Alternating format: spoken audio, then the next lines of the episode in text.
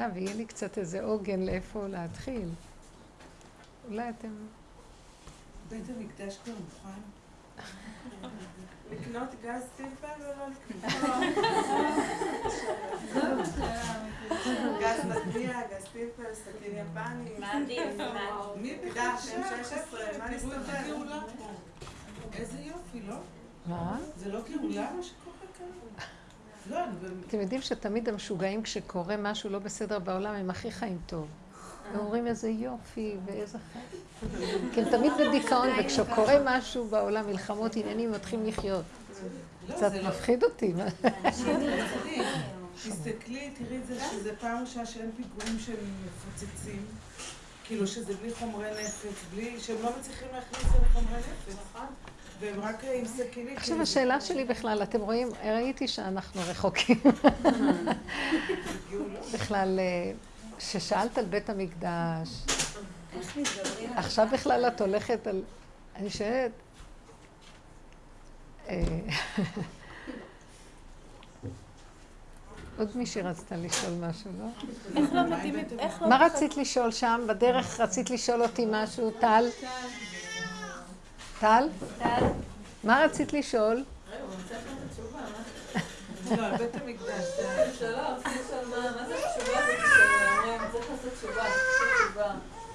מה קרה פה? צריך לעשות. מה הוא רוצה עכשיו?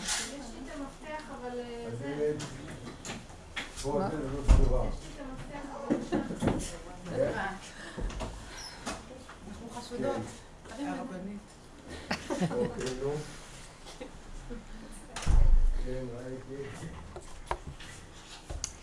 תראו, אה, זה, היא אומרת לי בדרך, בא לי... רגע, מה העניין שלה עכשיו? כן. ביטחון, ביטחון. ואז, יש לך את המפתח לדלת של המזכירה? כן. תראי רגע. הנה, הנה, רגע, מי לא את המפתח שיפתח? אז היא אומרת שמה, שבעלה אומר לה שצריך לעשות תשובה, צריך לעשות תשובה. אז, היא שואלת, שאלה אותי, מה, מה, צריך לעשות תשובה? מה צריך לעשות תשובה? כאילו, לנוכח המצב, בוא נעשה תשובה. אז כאילו מה, אנחנו כבר שומרים שבת, שמנו כיסויים, לא? והכל... אה, אז מה התשובה? איזה תשובה? עכשיו את שואלת, מה שאלת על בית המקדש? ואני באמת שואלת, זה... לא. אם הוא מוכן אם בית המקדש מוכן. אז שימו לב איפה, מה אני רוצה להגיד לכם? מה, מה זה תשובה?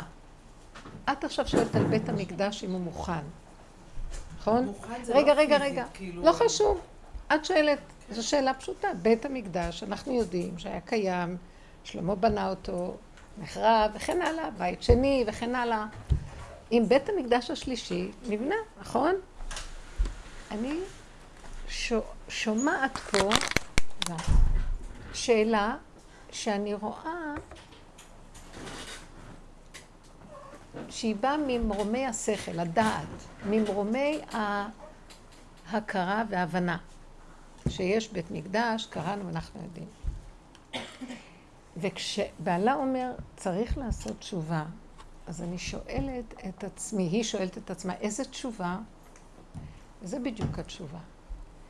בואו נרד מהריחוף של המוח ונרד למטה, למציאות הפשוטה. עכשיו, השאלה שלך הייתה צריכה להיות אחרת. האם אני נהייתי כבר בית מקדש? האם המקום שלי מוכן למקדש מעט? נוח לי להישאר ברעיון שיש בית מקדש, והוא היה פעם והוא עתיד להיות, וזה יהיה בהר הבית, וזה יהיה כאן ושם. ואנחנו חיים בריחוף רעיוני, כאשר אנחנו מנותקים מהמציאות האמיתית. בית המקדש השלישי מסמל את המציאות האמיתית. זה נקרא קיבוץ גלויות ושיבת ירושלים, שיבת העם. זאת אומרת, אני לא יכולה לשאול שאלה של פה. עכשיו, הוא שואל שאלה. צר, הוא אומר, צריך לעשות תשובה. אז אומרת לו, איזה תשובה? לשוב מהריחוף למציאות הפשוטה. במקום שאני אשאל, מה קורה עכשיו עם הר הבית? אני צריכה לשאול עכשיו, והיא שאלה קצת שאלה יותר קשורה למציאות. לקנות גז פלפל או לא? כאילו, מה קורה איתי? זה כבר, בדיוק. מי זה אמר? היא כאילו שואלת, אבל אני כאן ועכשיו, מה קורה איתי?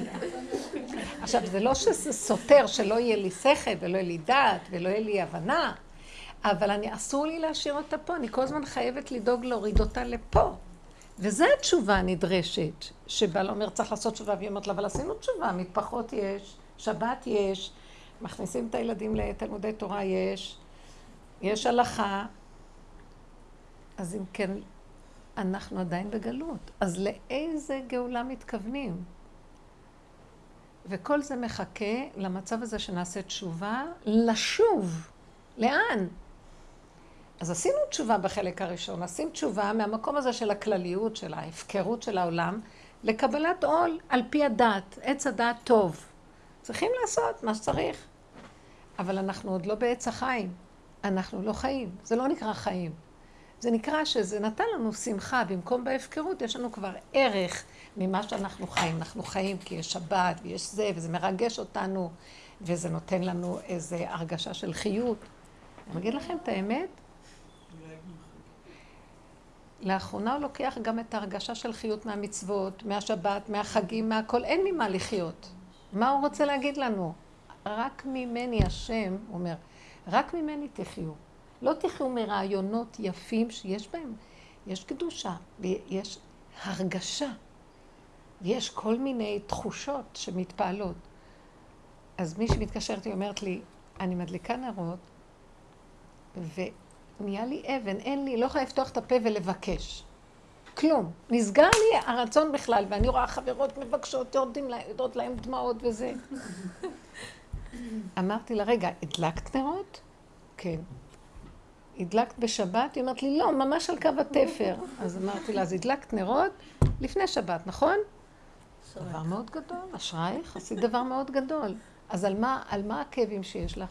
אבל אני לא, אין לי ריגוש, אין לי, אין לי שמחה או ריגוש מהדבר. אז אמרתי לה, את יודעת מה, מאוד אוהבים אותך ושומרים עלייך, זה בכוונה ככה. כי הריגוש הזה גונב את הכל. תקיימי את המצוות. זו מדרגה כבר יותר גבוהה. שאת מגיעה למקום שאת מקיימת, כי כפה לנו הר כגיגית, כי ככה הוא רוצה. שיהיה לי הרגש, ואני אבין למה, אני יודעת למה יש לי הרגש, כי אני קדושה. כלום. כל זה, זה תהליך התשובה מספר שתיים, או מספר שלוש כבר. לא, בוא נגיד מספר שתיים. כי מהחילוניות של פרשיות עכשיו שיוצאות, פרשת בראשית סוף הפרשה, כי רבת רעת האדם על הארץ. עכשיו פרשת נוח, עד שבא אברהם אבינו, עד שבא האלף השלישי ניתנה תורה, עד אז העולם, העולם היה בהפקרות.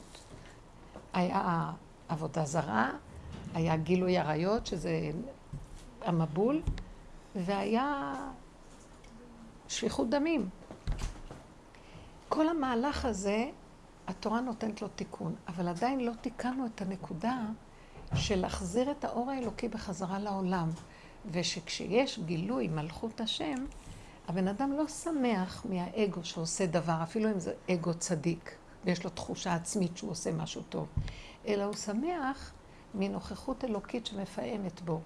הוא פשוט שמח, אתם יודעים מה? שהוא הדליק נרות. הדליק נרות. מה עוד? שהוא זוכה לנשום. שהמקום, הקטנות ולהכיר בערך של הקיום הפשוט של מציאותי סתם כנברא של בורא עולם, זה דבר מאוד גדול. אתם יודעים שאנחנו מרחפים בגדות, כל זה זה כאילו, וחוץ מזה אנחנו, יש, יש בית מקדש. אתם יודעים מה זה בית מקדש? כשפה יהיה בית מקדש, ירד בית המקדש השלישי. בית המקדש מחכה שפה יהיה מקדש. משיח מחכה שיהיה בן אדם שהוא יהיה כן, כן ציפור, כן לציפור. בזוהר כתוב הכן, והציפור זה המשיח, זה כאילו. הכן, צף אור, כי רוח אלוקים מרחפת על פני המים, זה נקרא רוחו של משיח. אז שיהיה כן, שיהיה לו כיסא על מה לשבת, שיהיה... אבל הבני אדם לא רוצים, הם רוצים ריגושים, הם רוצים הרגשות. והמקום הזה של החלק השלישי, התשובה מספר שתיים, זה היה לחזור מהחילוניות של העולם בכלל לקבלת התורה והמצוות, ואחר כך למקום שגם בקיום התורה והמצוות נעשה תשובה כזאת שנקיים את המצוות בדרגת אמונה. מהי דרגת אמונה? אנחנו מקיימים כי אנחנו מצווים, לא כי אנחנו יכול, יכולים ואנחנו יודעים מה אנחנו עושים. כי ציווית אותנו וזה רק בגלל שאתה. מושכני אחריך נרוצה. אין לי טעם ואין לי דעת ואין לי רך, כי ככה ציווית, ככה זה וזהו זה. זה התמסרות מוחלטת לנקודה הזאת. עכשיו, אם לא נלך ככה, הנה יש לנו תורה, ויש לנו מצוות, ויש לנו בתי מדרשות, ויש לנו ישיבות, ויש לנו שוטרים וחיילים, ויש מדינה, ואנחנו מתים מפחד. כי אנחנו לא קשורים לשם. אז היא רוצה גז פלפל. בסדר, זה כבר יותר טוב מאשר אני רוצה בית מקדש. כי למה? כי זה שאני רוצה עוד בית מקדש זה ריחוף בדרגות. כשהיא אומרת גז פלפל, אז היא אומרת, אבל אני אדם קטן שאני צריך להגן על עצמי, כי אין מי שיגן עליי. היא כבר אומרת דרגה יותר אמיתית. עכשיו, היא יכולה להגיד, השם יגן עליי. אבל אנחנו סתם אומרים מס שפתיים. כי מה נתנו לו כדי שהוא יגן עלינו? אתם יודעים שהוא כל הזמן מרחף סביבנו ורוצה להיכנס, להגן, ואין לו איך להיכנס. למה אין לו איך להיכנס? כי אנחנו לא מחפשים אותו כאן, אנחנו מחפשים אותו שם. הוא רוצה להיכנס פה, ואני אומרת לו, לא, בית המקדש. אתם יודעים מה? על זה יש חרונה. למה הם קמים עכשיו אה, מאוימים מזה שאנחנו מדברים על בית המקדש ועל זה ועל זה? אתם מבינים? בית המקדש ירד מוכן, לא צריך להילחם על כלום. משיח בן דוד יבוא, והאמת שלו תהיה כל כך פשוטה. עכשיו אני, בדרך שמלמדים את התשובה, מלמדים איך לשוב למקום הזה שאני מדברת. אבל אני כבר מתארת תוצאה סופית. נחזור אחר כך איך עושים את זה, זה השיעורים. משיח בן, יוס... בן דוד יעלה, והוא יהיה כל כך בכלום, קטן, דוד הקטן, הוא יהיה בקטנות עם עצמו, שהוא יבין שרק השם מנשים אותו ומפעיל אותו, אין לו נגד אף אחד כלום, הוא לא שונא אף אחד, הוא פשוט רק רואה את השם. אתם מבינים את ההבדל בין זה שאדם רואה את השני והוא כועס עליו והוא חושב שהשם איתו, לבין אחד שלא רואה אף אחד, והוא גם לא רואה שום מציאות, הוא רק רואה שזה הכל השם. עכשיו, כשיבוא להר הבית והוא יעלה שם, ערבי שיראה אותו, יגיד לו, קח את המפתחות. כי הכל יהיה אמיתי כל כך ופשוט, שיכירו וידעו כל יושבי תבל, כי לך תכרע כל ברך, תשווה כל לשון, ברור, יהיה ברור, בלי מלחמה ייתנו. אבל אנחנו לא רוצים לבנות את החלק הזה של ההכנה, לא מוכנים לתת את המלחמה העצמית, להגיע למקום הזה שהכלי, שצריך כלי להורדת האור. ואז אף אחד לא יוכל לנגוע בנו, שום דבר לא יאיים עלינו. לא צריכים לחשוב על בית המקדש, כי לא צריכים לחשוב. כי יש אור גנוז שיורד. החשיבה שלנו היא עלובה לעומת האור הזה. וחוץ מזה, אין אף אחד שיכול לפגוע בנו, כי מי יפגוע בדבר שזה גילוי מלכות השם בתוכו? מי יכול? בייחוד שיש משהו אצל הערבים, גם בדורות שהיו היהודים אצל ממשלות, או בוא נגיד שלטון ערבי, הם הכירו בצדיקים, הם היו נבהלים כשהיו רואים צדיק, והיו נכנעים לו. יש להם משהו שהם מכירים באל אחד. אבל הנקודה היא, מה אנחנו עושים להגיע למקום הזה?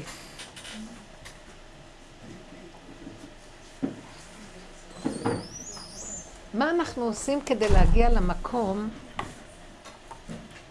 איך, איזה תשובה נדרשת מאיתנו? אני מסתכלת ואני רואה, מישהי אחת סיפרה לי, שהיא עשתה המון עבודה בדרך שאנחנו עושים, וזה, ובסדר, היא נכנעת, היא לא, אה, יש לה כאילו, יש לה בעל שהוא לא קל עליה, והוא מאיים עליה בהרבה דברים. אז אמרתי לה, אל תעני לו, כי זה לא, זה לא הוא, זה את עם הפחד הקדום שיש לך למטה, והוא רק מעורר לך אותו.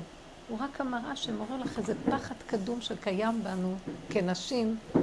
חטא הדם הראשון זה הנחש מקשקש בתוכנו וכל דבר נראה לך מפחיד. יש לה נטייה לפחד. אז היא נכנעה, שתקה, עשתה הרבה דברים, ובצורה שאנחנו עובדים. היא אומרת לי, שעם כל זה לאחרונה היא מרגישה שעוד פעם יש לה פחד, והיא לא יכולה לסבול את בעלה, והיא מתפללת שיתפרק העסק. היא רוצה לפרק את העסק. אז אמרתי לה, יש עוד מדרגה דקה שאני אגיד לך, בואי תראי איך נעבוד. בעלך, כל עוד משהו מרגיז אותך, זה בעיה שלך, לא שלו. אני רוצה להמחיש, כל עוד שהערבים מפחידים אותנו, אז אנחנו צריכים פלפל להתגונן, יש לנו בעיה. למה אנחנו פוחדים מהם? זה מציאות. אז בואו נגיד את האמת, אנחנו פוחדים. עכשיו, בעומק של לחפש מה הנקודה, אני אומרת, למה את מפחדת מבעלך? אמרת לי, תראה, את אמרת לי שאני חנה, נכנעתי וזה, אבל עדיין הוא מאוד חזק עליי בדברים מסוימים, וכל פעם שהוא חזק ולא נותן לי את הנקודה, יש לי על זה כעס, יש לי פחד, וגם כעס, בד בבד, הפחד והכעס עובד ביחד. אז אני, קשה לי עם הדבר הזה, ונמאס לי כבר להילחם על זה, ונמאס לי כבר, הכל נרצה, הוא לא מתאים לי ונגמר. אמרתי לה, אם את מפחדת ואם את מתרגזת, אני לא מרשה לך עוד להתגרש. יש נקודה שאת עדיין שייכת לך. אמרת לי, מה, אז מה? אז אמרתי לה, תראי, תני לי דוגמה, מה מרגיז אותך? אמרת לי, שאני אומרת משהו לילדים, הוא מתערב לי, ואז הוא... אני לא רוצה כאילו שהם... לא רוצה לידו להתחצף, אז מרגיז אותי כי הוא משתלט, ואז אין לי מה להגיד לילדים כי הוא לא נותן, ואז אין לי מקום ואין לי כלום. אז אמרתי לה, עכשיו תראי, יש לך בעיה אחת, את נותנת לו ממשות מדי. נכון שהוא לא מרשה, תמשיכי את להגיד לילדים. לא, אבל הוא מעורר לי אם הוא ימות, הוא כועס עליי. אמרתי לה, שיכעס. תמשיכי להגיד לילדים את מה שאת רוצה, בנחת, ותמשיכי להגיד. אמרת לי, אבל הוא מפריע לי. אמרתי לה, כי את נותנת לו ממשות, הוא לא קיים. את רוצה להגיד דבר, מותר לך, על פי הכלל, להגיד גם לילד משהו. אז תגידי, תמשיכי להגיד. אבל היא מתחילה עוד פעם להחזיר לי, אבל הוא מפריע לי. אז אמרתי לה, אז תראי מה עכשיו, את רואה מה קורה? המצב שלך הוא כזה. יש לך פחד פנימי שאת מלבישה את זה עליו, והוא אשם לך לפחד שלך. כשהוא רואה שאת מפחדת, אז מתגבר העניין שלו, ויש לו שררה עלייך, כי הוא מנצל את זה בתת הכרה, כי את מפחדת. עכשיו, התשובה שאת צריכה לעשות זה לא לתת לאותו כוח ממשות.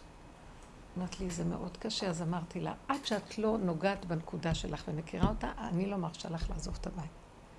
כי אחרי שתיגעי בנקודה, תראי שפתאום הוא לא מאיים עלייך כלום, זה את עם עצמך. וזה בדיוק העניין עם הערבים. זאת אומרת, עכשיו, תמקדי ביחידה שלך, את לא נגדו, את בעד היחידה שלך. תביני איזה תשובה. קודם היא עושה כל הזמן נגדו, הוא נגדה והיא נגדו. אז היא נכנעת לו והיא לא עושה כלום. אבל מצד שני, הנגדה, הנגדו שלו מתגבר עליה. המקום שלה זה לא לתת ממשות לעניין שלו, מצד שני, להמשיך בקו שלה ולעשות כאילו כלום לא קרה. מה עושה משיח בן דוד? הוא עולה להר הבית כי זה שלנו. הוא לא יודע משהו אחר. המקום הזה שברור לו, וזה לא הוא, זה כוח אלוקי בתוכו, כי הוא הולך עם נקודת האמת, ואין שני.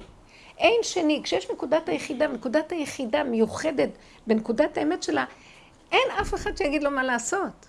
מה אומר הדמיון? לא, יש גם הוא, ואם הוא יעשה לי ככה, עשית כבר מספר שתיים, יש לך כבר בעיה.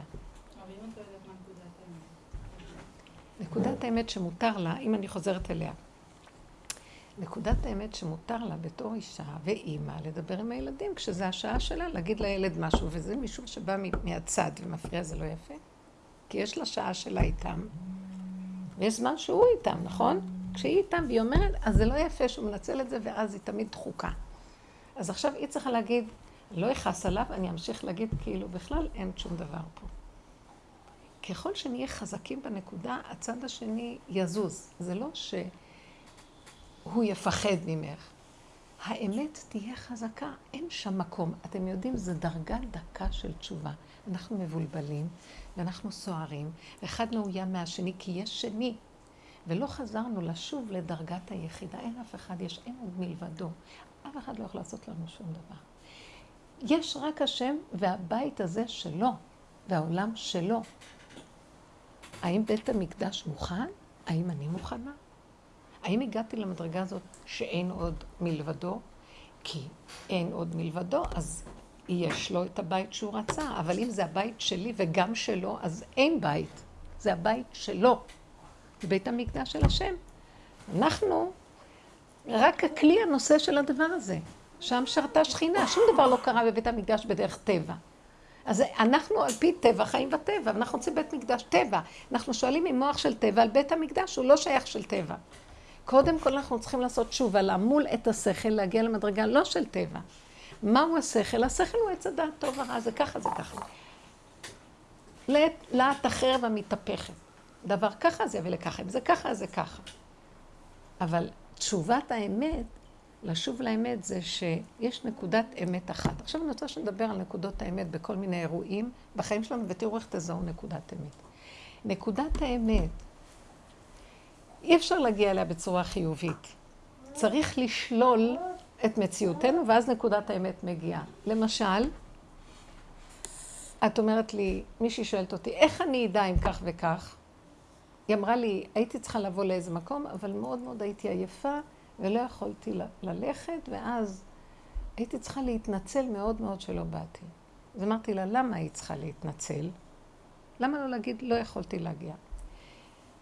היא אומרת לי, כי לא הייתי בטוחה אם, אם באמת אני עייפה והגוף שלי שוכב במיטה כי הוא חלש, או אני לא מספיק עושה השתדלות. אז אמרתי לה, היא אומרת לי, הגוף שלי היה נורא נורא חלש. אז אמרתי לה, את מטילה ספק במציאות שהייתה מציאותית, עכשווית, הגוף שכב. אז אמרתי לי, אז איך אני אדע? אמרתי לה, אם תמשיכי להקשיב למוח, אף פעם לא תדעי, כי המוח תמיד יטיל ספק, כי המוח הוא דואלי. אולי ככה, אולי לא ככה, אולי ככה. אולי תזיזי את השכל של המוח, ותשאלי שאלה הפוכה. הייתי יכולה לעשות משהו אחר? אז היא אומרת לי, אז, אז אני לא יודעת, אז אני שואלת את עצמי, אולי הייתי יכולה לעשות... אמרתי לה, לא, את לא מבינה את השאלה שלי. האם יכולת לקום מהמיטה וללכת?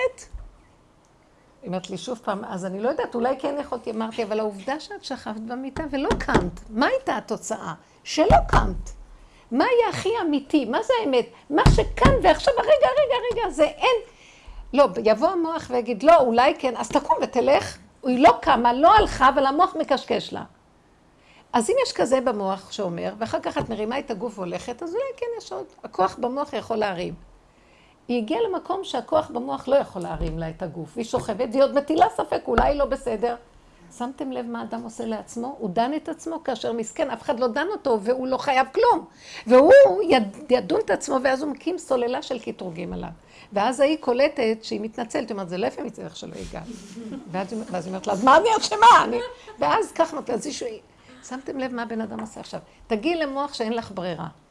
וזו האמת הכי גדולה, אני שואלת אותה. יש לך ברירה? אמרתי לה, המוח מדמיין שיש לו ברירות, אז הוא כל הזמן נופל על עצמו, אין לו ברירה, תקוע לו הגוף, כואב לו בכל צד, הוא לא יכול ללכת. אפילו אם תקוע רק בצד אחד מספיק, את לא חייבת. אז הסתכלה, אז אמרתי לה, הלוא אנחנו אומרים בתפילות, הנשמה לך והגוף פה הלך, השכל שלך. וגם הגוף שלך. אז אם השכל מוליך אותי ומסתדר לי, תודה. ואם סגרת לי את הכוח בשכל להכריח את הגוף, ואני לא יכולה, והגוף מונח, גם זה אתה. גם שם ידך תנחני בתוך הזה ימינך.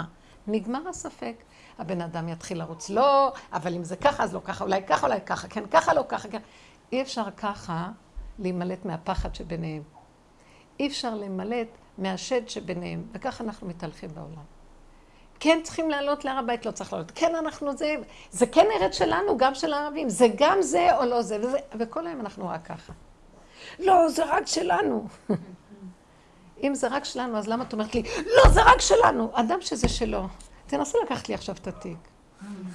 זה שלי! סליחה, שלי. אם אדם צועק על מישהו שזה שלו, סימן שזה לא בטוח שזה שלו. אם זה שלך, כתוב בחז"ל, מה אתה דואג על הכיסא שלך? כי בשמך יקראוך, ובמקומך יושיבוך, ואין מלכות נוגעת בחברתה. מה ששייך לך אף פעם לא יכולים לקחת לך. אם לקחו, השאלה אם זה שלך בכלל. ואם נגעו בכיסא ולקחו לך את הכבוד, כנראה שלא מגיע לך כבוד. לא, איזה... אתם מבינים מה אני מדברת? אנחנו לא מדייקים. אני שואפת שבשיעורים שלנו נגיע למקום האמת, לדיוק של האמת. אין לנו אמת, יש לנו מחשבות טובות. ערכים נעלים יותר מערכים פחותים יותר בספרייה שלנו. אבל אין לנו אמת. האמת זה קו האמצע וההכרעה ביניהם. זה לא זה ולא זה, זה גם זה וגם זה. עכשיו, הקו המנחה של האמת, תדעו לכם, ככה כתוב בחז"ל. בחז"ל אני אומרת, ועולם החסידות משתמש בזה, עולם שנה ונפש. עשן, בראשי תיבות. עולם בחלק, במקום, המקום הכי קטן ביקום זה העולם. היחידה הכי שמוכרת לנו, יש כל מיני עולמות, אין סוף עולמות, נכון? אבל העולם, כדור הארץ שלנו, יוכר לנו. בזמן, יש הרבה זמנים, יש חודשים, ויש מועדות, ויש חגים, ויש מה שנקרא החלק הראשון, שהוא יכול להיות לי שייכות אליו, זה השנה, שהוא כולל את כל הזמנים. נכון, הוא יחידת זמן שאני יכולה להתייחס אליה, שהיא כוללת את כל הזמנים. ועולם שנה נפש, בנפש, במדרגות שיש לאדם. יש לה מדרגות שנקרא חיה, יחידה, נשמה, רוח, נפש. אז הנפש היא למטה, והיא בעצם הכיסא שיכול עליו ליפול הכל. אז בחלק הכי שאני יכול להתייחס אליו, מה זה הדרגות הרוחניות, אני אומרת נפש הוא הכי קרוב אליי. אז האמת נמצאת בחלקים הכי ביחידה, תפרקי את כל בית המקדש. מה זה קשור אליי כאן ועכשיו? כאן אני יושבת על הכיסא הזה, מה קשור אליי בית המקדש? שאני המקדש מעט. למה המוח שלי נתון על המקדש שם? אם אני הייתי מתהלכת פה וכל היום דואגת שאני אהיה כלי להשראת שכינה, ואז הייתי דואגת, מה הכוונה? שיש לי את הקן ואת הלא והבלבולים והשערות, ואין לי הכרעה ביניהם, זה עושה לי תוהו ובוהו ובלבולים. השם לא יכול לשבת במקום כזה. השם רוצה כלי ריק, כדי שהוא ינחות עליו כלי נקי, שיש לו יחידה נקייה. אז עכשיו, אני לא עסוקה בכלל בבית מקדש, אני עסוקה רגע אם אני מדומיינת מאיזה דבר, או אמרתי למישהו משהו שיפגע בו, ואז זה חוזר אליי. אני, אני צריכה לעסוק בקטנה כאן ועכשיו. בית המקדש ירד לבד. מה עושה המוח? עוזב את הנקודה הזאת, המוח של עץ הדת והטבע של העולם, החיובי, והוא עוסק בעניינים שהשם צריך לעסוק, ובינתיים השם, כל דודי דופק משיח בא, יש כאן מישהו, אפשר להיכנס? לא, אני עסוק שמה, בהר הבית, בבית המקדש, אני עסוק בעולמות. אתם מבינים מה אני אומרת? אנחנו לא מכווננים, לא מכווננים. איך? לפחות עצם המחשבה הזאת גורמת לפחד. איזה מחשבה? על זה שהוא, אולי אני לא מספיק מוכנה, כאילו, הכניסו לנו שהמשיח נכון. צריך להגיע ואני לא מספיק שלמה, אז אולי מה שקורה עכשיו שאנשים נרצחים זה בעצם כאילו סימן בשבילי ש, שאני לא מספיק מוכנה לקבל את המשיח, וכאילו הקדוש ברוך הוא עושה עכשיו איזשהו תהליך של ניקיון, או... אז, אז עצם המחשבה הזאת גורמת ל... לאירועים של פחד. ו... אז בואי, בואי נעבוד על האמת. אמרנו, מהי האמת? מה שקורה לי כאן ועכשיו זו האמת הכי נכונה, נכון? לא מה הייתי צריכה לעשות, אלא כרגע. בואי ניקח את מה שאמרת, יש לך פחד. זו התחלה מאוד גדולה של אמת. תודי באמת. היא מודה באמת, יש לי פחד. אז עכשיו, אני מפרקת את זה ואומרת, מאיפה הפחד נובע? אולי אני לא מוכנה, נכון? סליחה, אם הייתי מוכנה, אז לא היה לי פחד, נכון? כי המילה אולי מראה לי שאני לא בכיוון הנכון. זה גורם, כשאדם יש לו כל הזמן ספקות והוא לא עם רגליים נטועות, הוא מרחף, אז יש לו פחד. כשהוא שם את הרגליים למטה, הוא יודע בבירור. עכשיו, אני רוצה להגיד לך, מה, כל עוד אנחנו לא שמים את הרגליים על הקרקע, אנחנו תמיד בספק, והספק הזה מביא לנו חרדות. אני מבקשת שתנעלו הרבה את המוח. כל פעם שבא לכם מחשבות, תנשמו עמוק ותגידו, איפה אני כאן? אני עם הרגליים פה, קוראים לי ככה, ויש לי ילד שאני צריכה להביא מהתלמוד תורה, או יש לי לבשל את הסיר, ותחזרי. אם הפחד ממשיך, תגידי, ריבונו של עולם, אני כל כך קטנה, אני לא יכולה להכיל את הפחד הזה.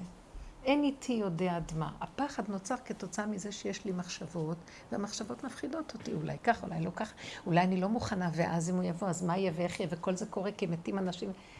זה דמיונות, זה מחשבות רחבות. יש רגע שאת אומרת, קורה כאן משהו. אז ישר תחזור ותגידו, קורה בחוץ משהו, מה זה קשור אליי? אני צריכה להכין את עצמי להיות כלי כאן ועכשיו, מרוכז, מכוונן, שהוא יהיה אונליין. וזהו, יותר אני לא, אסור לי לדעת. תארי לך שאת במטבח והיו סיפורים שמישהי נכנסה להכניס את הקניות, ואז הדלת הייתה פתוחה, ונכ... אוי ואבוי, עכשיו אם הדלת תהיה פתוחה. אוי ואבוי לי אם אני אכנס במחשבות. אוי ואבוי לי אם המוח שלי יהיה פתוח. המוח שלנו צריך להיות נעול, סגור. גן נעול אחותי קלה, גל נעול. גן, אמרו חז"ל, אלו הבתולות, וגל זה הנשים הנשואות. כולן צריכות להיות נעולות. מה הכוונה נעול? המוח צריך להיות נעול, וצריך להיות מכווננים לכאן ועכשיו. העולם של בורא עולם, המציאות שלו, המאורעות שייכים לו. כל איך שהוא מזיז את הכלים שלו, זה המשחק שלו והמפה שלו, ושהוא יעשה מה שהוא רוצה בעולמו. איפה אני פה, זה שייך לבחירה שלי. עכשיו, כמה שיותר קטן, פחות חרדה, פחות פחד, פחות אני בעל הבית, פחות אני יודעת מה, אבל אני כן צריכה להיות בנקודה דקה של גילוי אמת, לא בהפקרות. עכשיו, במקום הזה אין שמירה יותר גדולה. תדעי לך, כשהמחשבה פתוחה ואת פוחדת, מישהו שם שרוצה לחפש משהו, קולט את הפחד הזה. את לא מבינה שזה עובד? שאנחנו גורמים למציאות. שום דבר. אין אף אחד, אין עולם, אין כלום. יש לי בן שלומד ברובע, והוא כל יום הולך דרך שער שכם לרובע. גם עכשיו? כל יום. אני אמרתי לו, תקשיב, זה שעת סכנה, ולא מתגרים בסכנה. אז הוא אמר לי, אם אני לא אלך, ועוד יהודי לא ילך, ועוד אחד לא ילך, אז זה שלהם. ואז למה אנחנו חיים פה ככה? לא צריך לפחד מהם. אז אמרתי לו, אני לא מפחדת מהם, אני מפחדת ממך.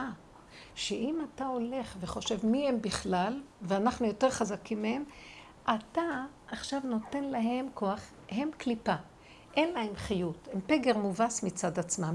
הם חיים מזה שאני חושב שהם לא מציאות. עזבי עכשיו חיובי שהם מציאות. הם לא מציאות. אני אומרת להם, אתם לא בכלל, מי אתם? הם מקבלים את הכוח שלי ובזה הם נהיים נגדי. ואז אתה בסכנה. אם תבטיח לי שאתה הולך ואין לך שום מחשבה מי הם, רק בורא עולם. אין לך כלום. אתה הולך, אומר פסוקים. שקוף. אה, הוא הולך עם ה... הוא הולך עם ה... זה שלו, לא חשוב מה. הוא הולך, אומר את הפסוקים שלו. הוא לא רואה עולם, הוא רואה רק בורא עולם, הולך ככה. הוא ביחידה, הוא הרואה ואינו נראה. אף אחד לא רואה אותו, לא קולטים מי הוא, וגם אם יראו אותו, לא רואים אותו. אתה מבטיח לי שככה תלך? אה? אם אתה מבטיח לי שאתה הולך ככה, זאת, והוא באמת, לא, כי יש לו את הנקודה שאני יכולה לדבר איתו ככה, לכן אני אומרת לו, אבל שלא תעז ללכת ולחשוב, מי הם בכלל?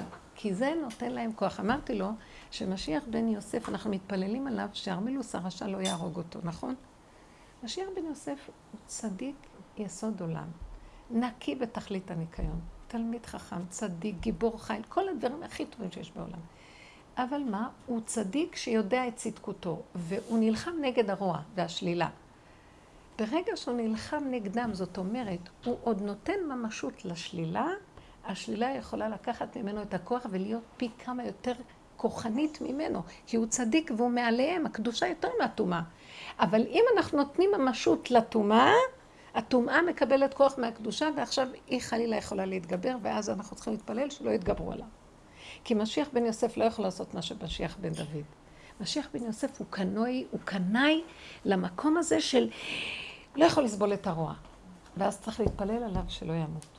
ואילו משיח בן דוד בא ואומר ככה, וזו התשובה, שאנחנו הולכים בדרך הזאת, כי אין כבר זמן לכלום.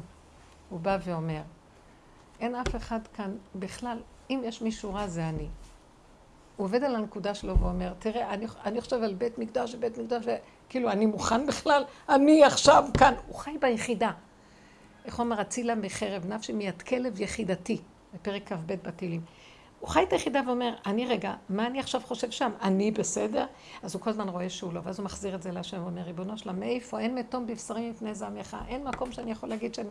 זה חטאתי נגדי תמיד, זה, זה, זה, אם אתה לא עוזר לי, אין לי מציאות. אם אין פניך עולות עמנו, אין בכלל מציאות כזאת.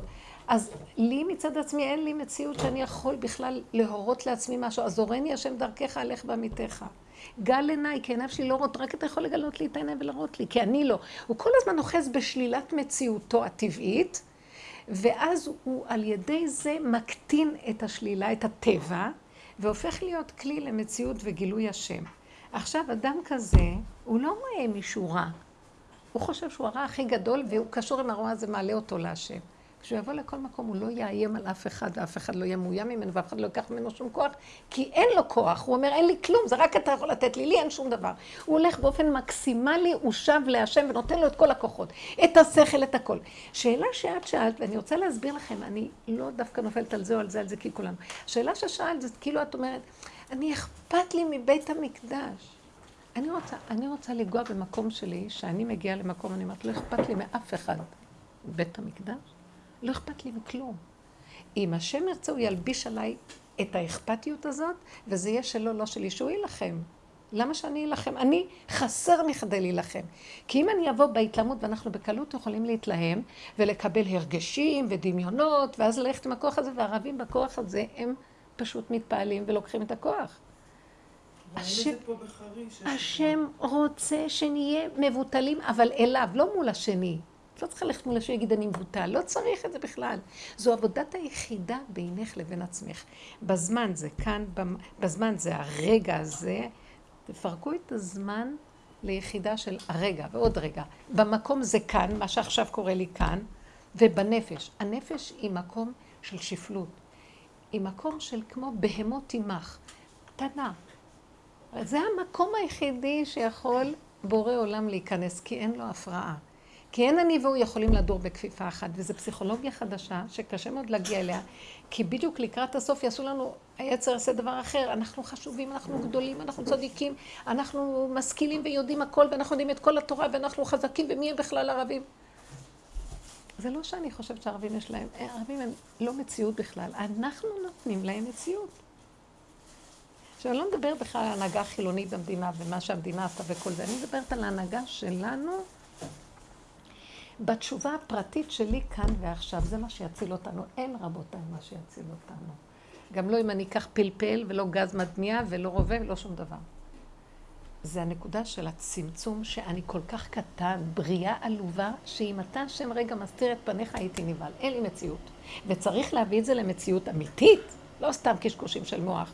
עכשיו, כל פעם שאני רואה שאני מפחד ממשהו כי המוח מפחיד אותי, אז אני רואה עכשיו שהשם שלח לי את הפחד הזה כדי להחזיר את זה אליו ולהגיד לו, אם אתה תשלח לי מחשבה כזאת, אני מאוד מתפחד, אם תשלח שמישהו יעשה ככה, אני, אני לא יכולה להכיל, אני, תלכו על שלילה, לא יכולים להכיל, לא יכולה, לא יכולה להכיל כלום.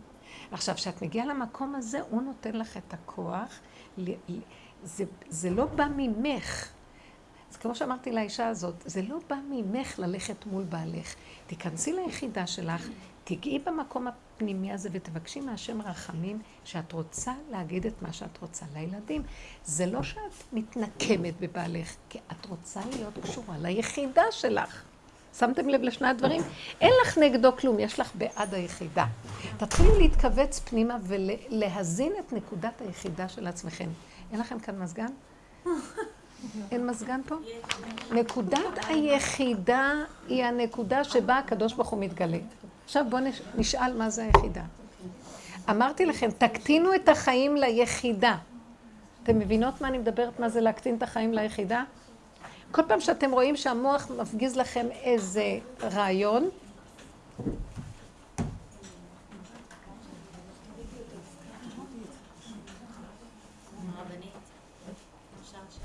כל פעם שהמוח מתחיל, כל פעם שאתם רואות את עצמכם בהתרגשות ממשהו, לא רגועות, כל מידה כלשהי, זה המוח משפיע עליכם. אל תקשיבו לו. תחזירו את זה לשם ותגידו, זה גדול, אני לא רוצה להקשיב למוח, זה לא נכון, זה לא אמיתי. הוא מרגש אותי, הוא מפחיד אותי, הוא מביא לי מחשבות, הוא מרגיז אותי, כי פתאום בא לי על האיש הקודם שהרגיז אותי, ההוא שאמר לי ככה בתחנה, וזה שעשה לי ככה, ואז אני מתרגזת, ואף אחד לא איתי פה. זה המוח עושה לנו את כל הדבר הזה, אל תסכימו. תגידו, זה גדול עליי, אני לא רוצה, תחתכו את המחשבה, תתרגלו את הנקודה לחזור לכאן ועכשיו, בקטנות ולעלות בדיבור, הדיבור, לבקש, ריבונו שלם תשמור עליי, כי אני לא יכולה, אני לא רוצה להתרגז על אף אחד. אני לא רוצה לחשוב שלילה על אף אחד. כי אני, אני הדבר הכי גרוע שיש אם אני נותנת למוח הזה לפעול עליי. אם אני מאמין למה שהוא אומר לי, אני בסכנה. וזה המקטרג הכי גדול שיושב על האדם. ועכשיו המקטרג הזה שהבן אדם הוא ככה הולך לערבי ואומר שמה יש יהודי שמפחד. אתם לא מבינים את זה? שיש כאן, זה הכל כוחות ואנרגיות? איך בדיוק נופל דבר על דבר? אנחנו לא מחוברים באמת עם השם. במקום הזה שאנחנו רוצים להכניס בהם ול... הוא לא מקום בריא, הוא לא מקום נכון? בוודאי שלא. ברור שמה שקורה, כל האזרחים מפחדים, אז הם כועסים על הממשלה, אז הם מצפים שהממשלה תעשה משהו, אז הממשלה נלחצת כדי להראות לאזרחים שהם עושים משהו. זה משהו שמזין את הטבע הזה. ואת לא מבינה, את לא רואה שעל פי שכל אין כאן מה לעשות. כי מה, מה ישחררו? גדודי חיילים איפה? אין פתרון למציאות הזאת. הפתרון נמצא בתוכנו. ברגע ש... זה כאילו לוח הבקרה, עכשיו אנחנו בצמצום וריכוז של נקודת האמת הכי גדולה. לך עמי בוא בחדריך, סגור דלתך בעדיך. את לוח הבקרה שאם את נוגעת בנקודות מסוימות, שם יהיה רגיעות. אין את זה כבר מבחוץ. אתם מבינות מה אני מדברת? וזה התשובה, לשוב לשורשים, להשיב את הגזלה לבורא עולם. אנחנו לא יכולים כלום, זה דמיון של עץ הדעת שאנחנו כל יכול. זה גאווה וגדלות מאוד גדולה. גם החרדה היא גדלות וגאווה. כי יש מי שמפחד. כי השוטה לא מפחד מכלום, כי אין לו אגו. אנחנו צריכים לדעת שכל המציאות שלנו נובעת מישות ותחושת ישות גדולה. וזו התשובה הכי גדולה, זה הביטול שאנחנו עובדים עליו. להביא אותו למצב של כמה שאפשר להכניע את הנקודה ולהוריד אותה. ותתחילי בתרגול הפשוט עם הילד, עם הבית, עם הבעל, עם הנקודה, תשחררי, תשחררי. אין לה, את לא עומדת מול אף אחד, את עומדת רק מול בורא עולם. זאת האמת הכי גדולה שיש. תנסי להביא את החיים שלך למקום הזה. תתחילי לראות שכבר את לא תעני לאף אחד, לא תתווכחי, כי חבל להתווכח. לא תהיי גם אה, במצב של מאוימות, כי יש רצון, יש... הרגע הזה שעולה משהו גועש, הוא מתחיל בדרך כלל מהמוח, ואחר כך הרגש, ישר להעלות אותו בדיבור להשם. זה שלך, לא שלי, אני לא יכולה להתמודד עם זה. תישארו ריקים, קטנים ושעונים על השם כגמול עלי אמו, כגמול עלי נפשי. ככה אומר דוד המלך. כי לא הילכתי בגדולות ובנפלאות ממני, אם לא שיוויתי ודוממתי נפשי, כגמול עלי אמו, כגמול עלי נפשי. אני מדמים לי את הנפש, תדמימו. כי אם נלך עכשיו ככה, זה סכנה. זה מה שאני רוצה להגיד, סכנה. אין לנו, זה לא, אני בטוחה שבאיזשהו מקום שאנחנו מפנים, עכשיו, אני ראיתי שבהנהגה של הממשלה, של ראש הממשלה, יש איזו הנהגה שקצת, יש בה את המקום הזה. הוא פחות מתלהם, פחות, הוא סוגר את הכל בשב ואל תעשה עדיף, שזה היסוד הראשוני של העבודה שלנו. מה שיש לי הבנה שכל זה נוצר כתוצאה מזה שעובדים כבר קבוצות על הנקודה הזאת שכן, אנחנו רוצים משיח בן דוד. אנחנו רוצים משיח בן דוד ולא הנהגה של ממשלה אבל אנחנו צריכים להבין שהממשלה, אני מקווה, אולי כן הוא אומר, אני לא יכול, אבל אבא רק אתה יכול. אולי הוא אומר, אנחנו לא רוצים להתלהם, אבל הוא לא מפנה את האנרגיה בחזרה לכוח האמונה. יכול להיות שכן, אינני יודעת. אנחנו צריכים לדעת שאנחנו נהיה החיילים שעושים את זה בשבילו. או בשביל המדינה, בשביל העולם מה שנמצא פה. אבא רק אתה ואין עוד מלבדיך, ורק אתה ואין עוד מלבדיך. גם לבעלך כשהוא עונה. יש גל עכשיו של שלילה מאוד גדול אצל הרבה אנשים. כעס, רוגז, זה טרור שעולה בפנים. זה גם, זה מופיע אצלהם גם. אז יש גל כזה, את הגל הזה צריך לקחת אליו, אם לא זה יופנה החוצה. הם יוציאו את זה החוצה. אם אנחנו רוצים להכניס את זה לשקט אצלהם, אנחנו צריכים לקחת את הכעס שלנו ולהכניס אותו לשקט ולעלות להשם. זה ירגיע שם, כי אין איך להרגיע את המצב הזה. אבל יש איזה שינוי, את לא... אני יכולה להגיד לך בת משפחות שלי, שמאוד שמאלנית ועובדת למען ואיתם. פעם ראשונה שאני שומעת ממנה השבוע, אמרת לי, אין שלום בביטחון יותר. שזה איזה מקום מאוד חדש, כאילו, כי כל הזמן היה משהו שוויוני כזה, ש, שראו את ה, ראו אותם כאישות כמו כמונו. אין בכלל את ההפרדה בינינו לביניהם, כאילו מגיע להם בדיוק כמו שלנו. ואני חושבת שמה שחדש כאן, שהיהודים. אז מה היא אומרת עכשיו? היא אומרת הכרת אמת. עכשיו, מה את, מה היה קודם? הם ואנחנו אותו דבר, זה עץ הדת טובה. זה הם, גם הם, גם אנחנו, גם הם, גם הם, גם אנחנו, גם... עכשיו היא אומרת, לא, זה לא ככה. היא חוזרת לנקודת אמת. מבינה מה אני רוצה לומר עכשיו? עכשיו יש איזה מין נקודה, זה לא ככה. זה לא יכול להיות שגם הם וגם אנחנו. היא אומרת בנקודה אחרת. עכשיו, היא חוזרת לנקודת האמת. היא לא יודעת מה קורה לה, אבל קורה כאן נקודה אחת. כולם נכנסים לנקודה. עכשיו, נקודת האמת שאי אפשר ככה לחיות, זה, זה הנחת יסוד מאוד נכונה. אז היא חוזרת ליחידה. שמה לב מה היא עושה? היא כבר לא בטק, טק, טק, טק. היא עכשיו ב... לא זה ולא זה, או גם זה וגם זה. לא יכול להיות ככה, צריך להיות נקודה שאליה אני חוזרת. נקודת היחידה הזאת זה התחלת גילוי האמת. כולם עומדים ואומרים, אז מה עכשיו? אין פתרונות. במקום הזה קודם כל נכיר את נקודת האמת. ביחידה הזאת, כאן יכול להיכנס אור אלוקי ולעשות שינוי בדרך נס, כי אי אפשר בדרך טבע כלום. אנחנו צריכים להכין את הנקודה כדי שייכנס האור שיביא כאן ישועה. אנחנו לא צריכים לעשות פתרונות, ולא שום פעולות, ולא שום דבר, רק לעבוד על הנקודה, ליצור מצב שנגיע להכרה נכונה שאנחנו לא יכולים את מה שהיה קודם. כי לא יכול להיות דואליות, גם זה וגם זה. זה לא ערבי-יהודי, זה עץ הדעת טוב ורע. לא יכול להיות יותר הכיוון הזה. גם הנקודה שאנחנו עובדים עליה כל הזמן, לא יכול להיות גם צדיק וגם רשע. לא יכול להיות רק צדיק ולא יהיה רשע. אין עוד מלבדו, אתם לא מבינים מה זה? זה לא יהיה אף אחד שעומדים ליד, שכשהשם יתגלה לא יהיה אף אחד. צריך לעשות עבודה לפרק את כל החשיבה הטבעית. עכשיו שאת עומדת במשפחה ואת אומרת, הילד הזה יותר צדיק מזה, תראו איך הוא לא אכפת לו וזה אכפת לו. לא, את לא, אסור לך היום להסתכל ככה על ילדים. זה ילד כזה וזה ילד כזה. שמתם לב שהעולם הולך היום על נקודה של יותר קו של... מה את אומרת?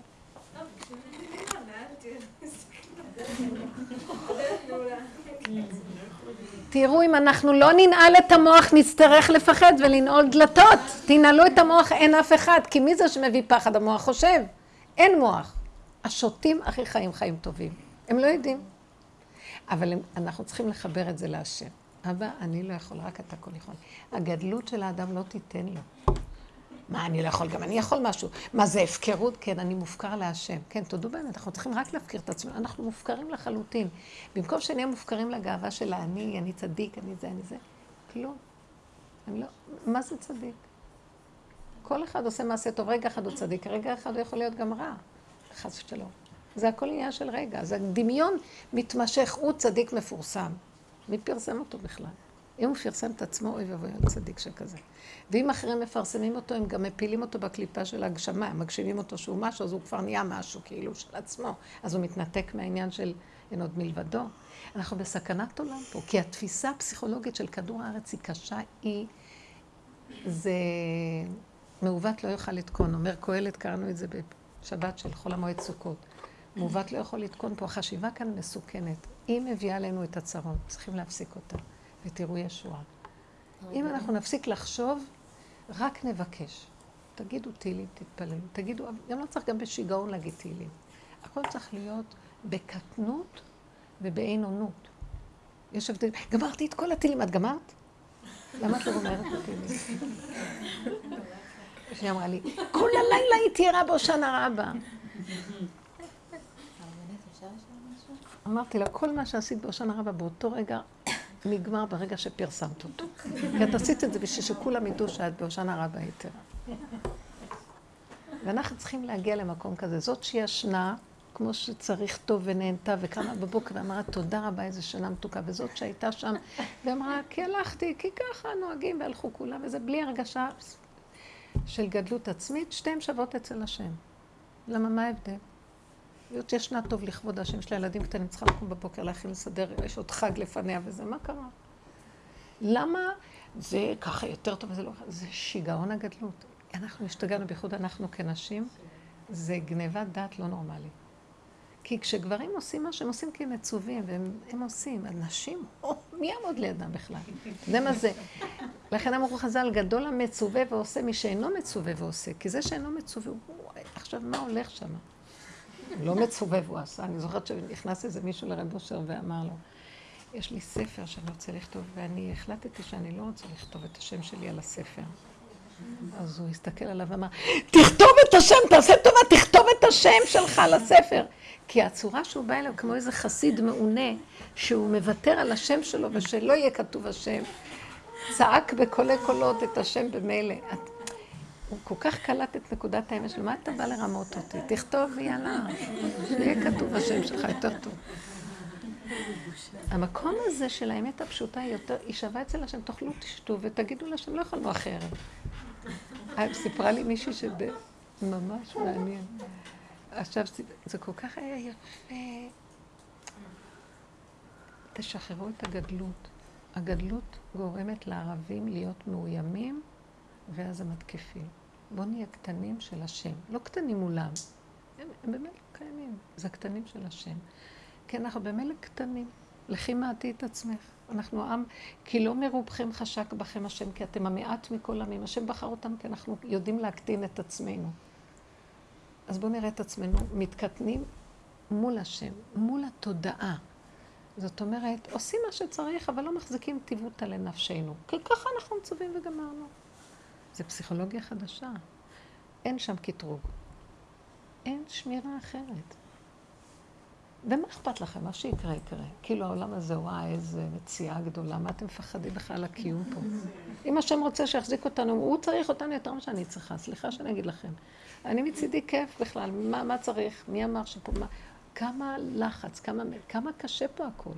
גידול ילדים, כל העניין הזה, זה, זה נורמלי איך שאנחנו חיים. מי צריך בכלל את כל החתונות האלה וכל הילדים האלה? ו... אדם חי, כיף לו עם עצמו, שקט, נהנה, עושה מה שטוב לו. מה זה שהוא צריך להכיל עוד עשרה פיות? זה לא נורמלי. מה זה שהיא צריכה לעשות מה שבעלה אומר? מי הוא בכלל שיגיד לה מה לעשות? למה, היא לא בן אדם? כי גזרו עלינו, כי יש תיקון, כי כאן חתנו, אז אנחנו צריכים לתקן. נכון. אז מלכתחילה לא הייתי רוצה, אבל עכשיו שגזרו עליי, אין לי ברירה. אז מה אנחנו כבר שכחנו את המציאות הזאת, ואנחנו כאילו מלכתחילה פה. איזה כיף להתחתן, איזה כיף ילדים. מה כל כך כיף ילדים? לא מבינה, את זה. בסדר, נתנו, תודה שנתנו, ונשתדל לא להרוג אותם אם אפשר. אבל איך אפשר בכלל עם התנאים שאין תנאים? זה גדלות ושיגעון הגדלות. לא נורמלי שאישה שאין לה כוחות ויש לה בעל אברך ויש לה זה ושהיא יולדת ויולדת ויולדת כי זה, זה לא מה שהתורה ציוותה, זה המוח של הגדלות גרם וזה הגלות. זה לא נורמלי, אין כוחות כאלה. מאיפה זה הגדלות של המחזיקה? ועל זה אנחנו ניתן את הדין. הדין הוא שאנחנו לא נתבקשנו לכל זה. נתבקשנו להיות קטנים ולעשות את מה שהשם ציווה אותנו. הנחש בתוכנו אומר, מה, רק זה? את רוצה להיות גדולה, מדרגות בעולם הבא? לא? לא רוצה כלום, לא רוצה מדרגות. רוצה לנשום. רש ועושר אל תיתן לי, הטריפני לחם חוקי. שהגוף הזה הוא חשוב. מה זאת אומרת שהוא יעבוד כמו חמור לכל אלה? אני ראיתי את עצמי בחגים, זה כבר, אני בראתי לעצמי את הגנום שאני לא יכולה לצאת ממנו כמובן. אין סוף באים, משפחה גדולה, זה אין סוף הם באים, בערב הזה באים אלה, והמחותנים האלה כאן, והמשפחה הזאת מהצד הזאת, והמשפחה מהצד הזאת, וכל הזמן אני רק אמרתי, בשביל מה אני צריכה את כל היום? כל היום אני רק עובדת במדבר. נכון, אני מודה להשם והכל, אבל אמרתי לעצמי שזה הגדלות שלי גרמה את זה, זה הנהגות שאנחנו הנהגנו, שהיינו פעם במיטבנו בשיא הגדלות, והוא מקטין ומקטין ומקטין, ואני חורקת. אני כל היום צועקת, אבל אני לא יכולה, רק אתה יכול. אני יכולה להגיד לך שאני בסוכות, לפני סוכות ובסוכות, לא, זה מה שאמרתי לך קודם. כל הזמן שמעתי את השיעור מלפני פסח, הלוך חזור, הלוך חזור, וכל הזמן אמרתי, איזה כיף שאני ישנה תשע וחצי. איזה כיף לך, אבל אני רק מדברת ואת עובדת. אני לא, אתם מבינים שמה שקורה...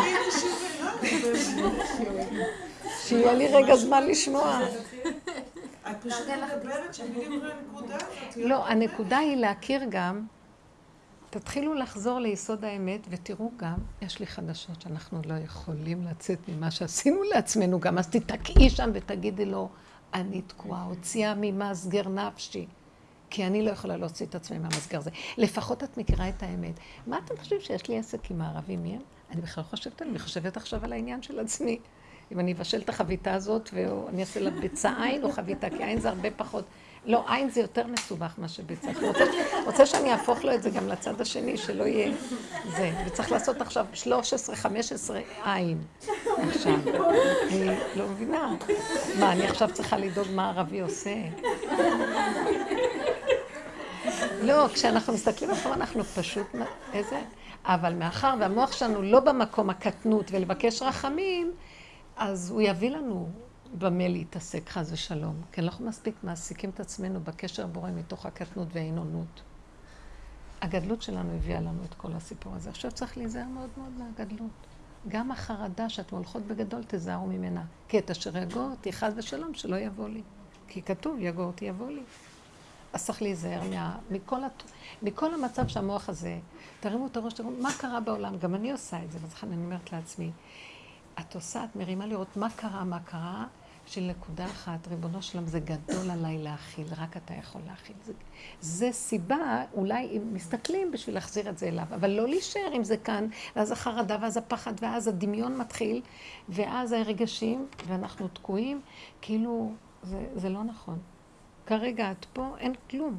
נקודה שלך עם בורא עולם. ואם משהו מגיע עד אלייך, זה סיבה להרים את זה ולהחזיר את זה אליו. זה הקשר שלנו איתו.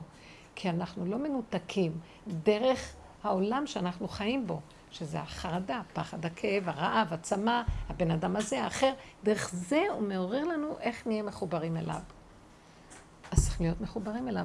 עכשיו שאני כל כך, כל הזמן מלאת גירויים איך להיות מחובר אליו, אני לא חושבת על בית המקדש. מבינה מה אני אומרת? לפעמים יש איזו נקודה, ואם היא באה לי במחשבה, אני אומרת, תתחילו לשים לב, אם בא לך איזה בן אדם במחשבה, אז תביני שהשם שלח לך את המחשבה הזאת על הבן אדם, להתפלל ולבקש רחמים עליו, נקמה. תלוי מה הבן אדם. או שהוא מנסה אותך אם את תיכנסי לאיזו מחשבה שלילית על מישהו, אז תעשי עבודה. בית המקדש עכשיו בא לך במחשבה, אז אני מוסרת את זה אליו, ריבונו שלם, תזכה לי להיות כלי שראוי להיות אבן, לבנה, נדבך בבניית בית המקדש שלך. תבנה אותו מהרה. זהו. מה את רוצה לעשות? אז את מבינה מה עושים העיתונאים? מוצאי שבת, אה, אחרי שבשבת לא שומעים שום דבר. אז הבן שלי, אה, בפלאפון שלו, הוא יכול לקבל חדשות, לא יודעת, יש גם כזה דבר בפלאפונים הכשרים. אז הוא היה עם האוזניות. אז אמרתי לו, תן לי לשמוע אוזנייה. ואז רגע אחד שמתי את האוזנייה והקול של השדר. רק שם כזה מלא. וישר אמרתי, איזה סערה הוא עושה לי. למה שאני אהיה שפוטה של עכשיו מה ש... עכשיו ההתרגשות שלו עוברת לכולם, הוא משדר. לא, לא, לא, בשבילי סגרתי. אמרתי לו, לא. אז אחרי שהוא גמר לשמוע לו, מה היה? אז הוא, הוא התחיל להגיד לי, אז אמרתי לו, תגיד לי נקודות, בלי הרגשים. הוא מסתכל, הוא, הוא רגיל כבר. אז מה היה כאן זה? היה ככה והיה ככה. אה, למה אנחנו מרשים לעצמנו להיות יכולים להכיל את כל זה? מה זה זה? מה, אנחנו פח זבל? למה את מרשה לילדים לעשות כל מה שהם עושים לך? מה, את פח זבל? את גורמת. ולמה גם לבעל? ותדעו לכם שזה רפלקסים מותנים שאנחנו גרמנו אצלם, שהם כבר, זה ברור שככה זה יהיה, אבל אנחנו אשמים על זה. לכן עבודתנו לעקוב ולצמצם ולשמור. תשארו ביחידה. תשמרו עליה מכל הכלבים נובחים שמסביב, שבאים מהמוח, מאיפה הם באים. וזה, אדם כזה, השם אומר, או, זה, זה. איך הוא אמר לאברהם אבינו? עשרה ב, בסדום. אם יש עשרה כאלה שהם ככה, אני לא אחריב את סדום. כי יש לו איפה לדרוך. וזה הנקודה. זה מתחיל כל הזמן, אנחנו בדרך כלל לא מדברים על מצב ביטחוני, מדברים על מה שקורה בבית עם הילדים, עם הבעל, בהנהגות היום-יום וכל הדברים שקשורים לשיעורים. שעכשיו המצב הביטחוני זה בדיוק אותו דבר, מצטרף לכל העבודות שעשינו עד עכשיו עם הנושא של הבית. כן? למה את מאוימת מזה שהוא אמר לך ככה? למה את מאוימת מערבי? זה לא שאלה מתריסה, זה שאלה של תבדקי למה. מה את רואה? הדמיון גורם לך.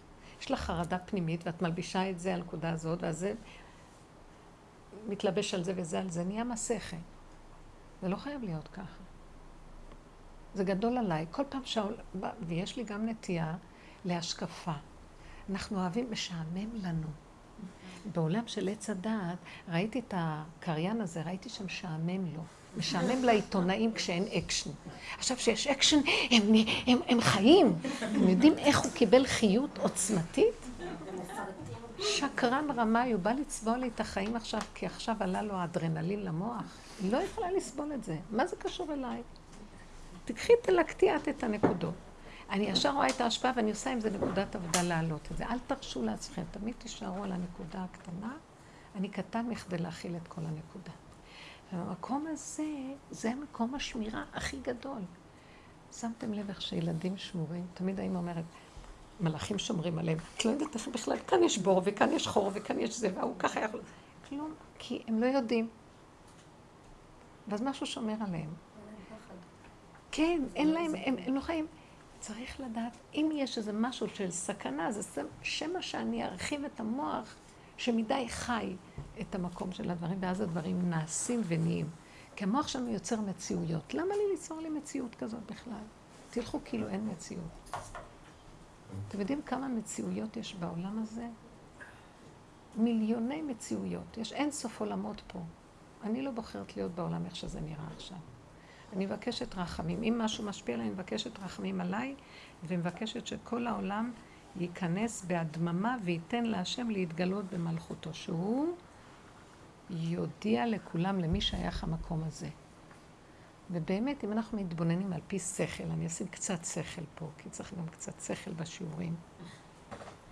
אני מסתכלת ואומרת, בראשית, פרשה הקודמת שקראנו, כתוב ברש"י הראשון של ספר בראשית, למה פתחה התורה, פתח רבי יצחק ואמר, למה פתחה התורה בספר בראשית? אז הוא מביא עכשיו פסוק מהתהילים. כאילו, למה היינו צריכים, למה שלא יפתח בפרשת שמות, ששם המצוות הראשונות, חוץ ממצווה של בבראשית יש איזה שתיים, שלוש מצוות, לא לאכול את גיד הנשה וברית מילה. בוא נגיד, למה שלא יפתחו במקום שמתאים ליהודים? החודש הזה לכם, ראש חודשים לחודשי השנה, ואז מקדשים את החודשים, שזה קידוש החודש, וכל העניין של פסח. זה שתי המצוות הראשונות. למה התחילה בבראשית? אז הוא מביא פסוק מהתהילים. משום כוח מעשיו הגיד לעמו, לתת להם נחלת גויים, זה בתהילים. משום, בתהילים כתוב, כוח מעשיו הגיד לעמו, לתת להם נחלת גויים. ואז הוא ממשיך ואומר, שאם יאמרו אומות העולם, ליסטים אתם שכבשתם ארצות שבעה עמים, אנחנו באים ואומרים להם, הארץ הזאת שייכת לקדוש ברוך הוא. ברצונו לקחה מהם ונתנה לנו. עכשיו הוא ממשיך ומדגיש, ברצונו לקחה מהם ונתנה לאשר הישר בעיניו. זאת אומרת, בחלק הראשון הוא אומר שאומות העולם טוענים זה שלהם בכלל, ואנחנו גנבים שבאנו ולקחנו שודדים. מה זה באתם פתאום ממצרים דרך המדבר והחלטתם שזה ארץ שלכם? ואנחנו אומרים להם, תראו, לא אנחנו החלטנו, זה הקדוש ברוך הוא ריש אתכם מפנינו, אבל הוא גם לא נתן את זה לנו. ובהתחלה אנחנו אומרים, הוא נתן את זה לנו, ואחר כך החכמים מתקנים. הוא נתן את זה לנו בתנאי שנעשה הישר בעיניו. מהו הישר בעיניו? קיום התורה. מה הישר בעיני השם? מה שהתורה אומרת לנו לעשות. אז עכשיו הוא בא ומסדר את הכל. שהארץ הזאת לא שייכת לנו. גם לא שייכת לאומות העולם ולשיבת המקנן. היא שייכת לקדוש ברוך הוא. שברצונה הוא נתנה לנו, ברצונו, אבל בתנאי שנקיים כאן את התורה. ואם אנחנו לא מקיימים פה את התורה, למה היא באמת תהיה שייכת לנו? ואז אנחנו בעצמנו הבאנו לעצמנו את הקטרוגים שעלינו. אנחנו מקיימים את התורה. כאן בעצם המדינה הושתתה על צד של חילוניות, הציונות וכל הצד החילוני. ואין כאן קשר לצד הדתי או התורני, זה במשך הזמן קצת נהיה יותר לאחרונה, כי יש איזו רוח חדשה, אבל בסך הכל המדינה מושתתת בצורה אחרת. כשהם כבשו ב-67' את המקומות הקדושים, הם מסרו את המפתחות של הוואקף, של הר הבית לוואקף הערבי. איך יכול להיות כזה דבר? עד שכבר כבשו את הר הבית, אמרו, טוב, אנחנו נשאיר לנו את הכותל. הכותל אין לו קדושה. הר הבית יש לו קדושה. למה הם עשו את זה? כי אין להם ערך לקודשי ישראל. הגישה היא לא של ערך לדבר הזה. תראו מה שהקדוש ברוך הוא עושה לנו. אה? למה הוא עושה ככה? מה? מה? זה לא השם עושה? את רוצה להגיד, זה לא השד עשה את זה? תקשיבי דבר אחד, ברור שהכל זה השם, אבל יש השם לפני ויש השם אחרי. אי אפשר להאשים את הכל השם. אם לא הייתה תורה, אפשר להגיד הכל השם. יש לנו תורה, יש לנו חוקים, יש לנו כללים. את לא יכולה להגיד דבר שהולכים נגד התורה, שזה אולי השם רצה. אז בשביל מה הוא נתן תורה שמסביר לנו את הדברים? דבר ראשון שאנחנו צריכים לעשות זה לקיים את התורה. דבר שני, לקיים באמונה את התורה. אבל אם את לא מקיימת את החלק הראשון, מה את יכולה לדבר על אמונה? אז עכשיו בואו נגיד דבר אחד. אז לפחות בואו נכיר מה אנחנו לא בסדר. ואני כוללת את עצמי עם הציונים ועם החילונים, כי כולנו כאן עכשיו בקלחת אחת, ואני לא יכולה להגיד הם. הגישה שלנו שאין לנו ערך לקדושה באמת. גרמה את הדבר הזה. אז מה הוא עושה לנו, שמתם לב? הוא מביא ערבים שאכפת להם מהר הבית. וקוראים לנו טמאים גם. מה אתם מטנפים את הרגליים שלכם בהר הבית? זה שלנו, קדוש. שהערבי יגיד, מאיפה יודע את המילה קדושה בכלל? ומאיפה יודע טינוף וטומאה מהו? אם זה לא נלקח מאיתנו. איפה שאנחנו זורקים את הדבר, הם יבואו, השם ישתמש בהם להחזיר אותנו בתשובה בצורה הזאת. איזה ביזיון לחזור ככה בתשובה. ואז הוא יגיד, אנחנו נגיד, מה? זה שלכם? פתאום כל הציונות קמה ואומרת, זה לא שלהם בעצם, הם uh, משקרים. לא היה אכפת להם אף פעם. זה הדרך להחזיר אותנו בתשובה. אנחנו כל כך טיפשים שדרך הערבים נצטרך לחזור בתשובה, הבנתם? להחזיר את הקודש.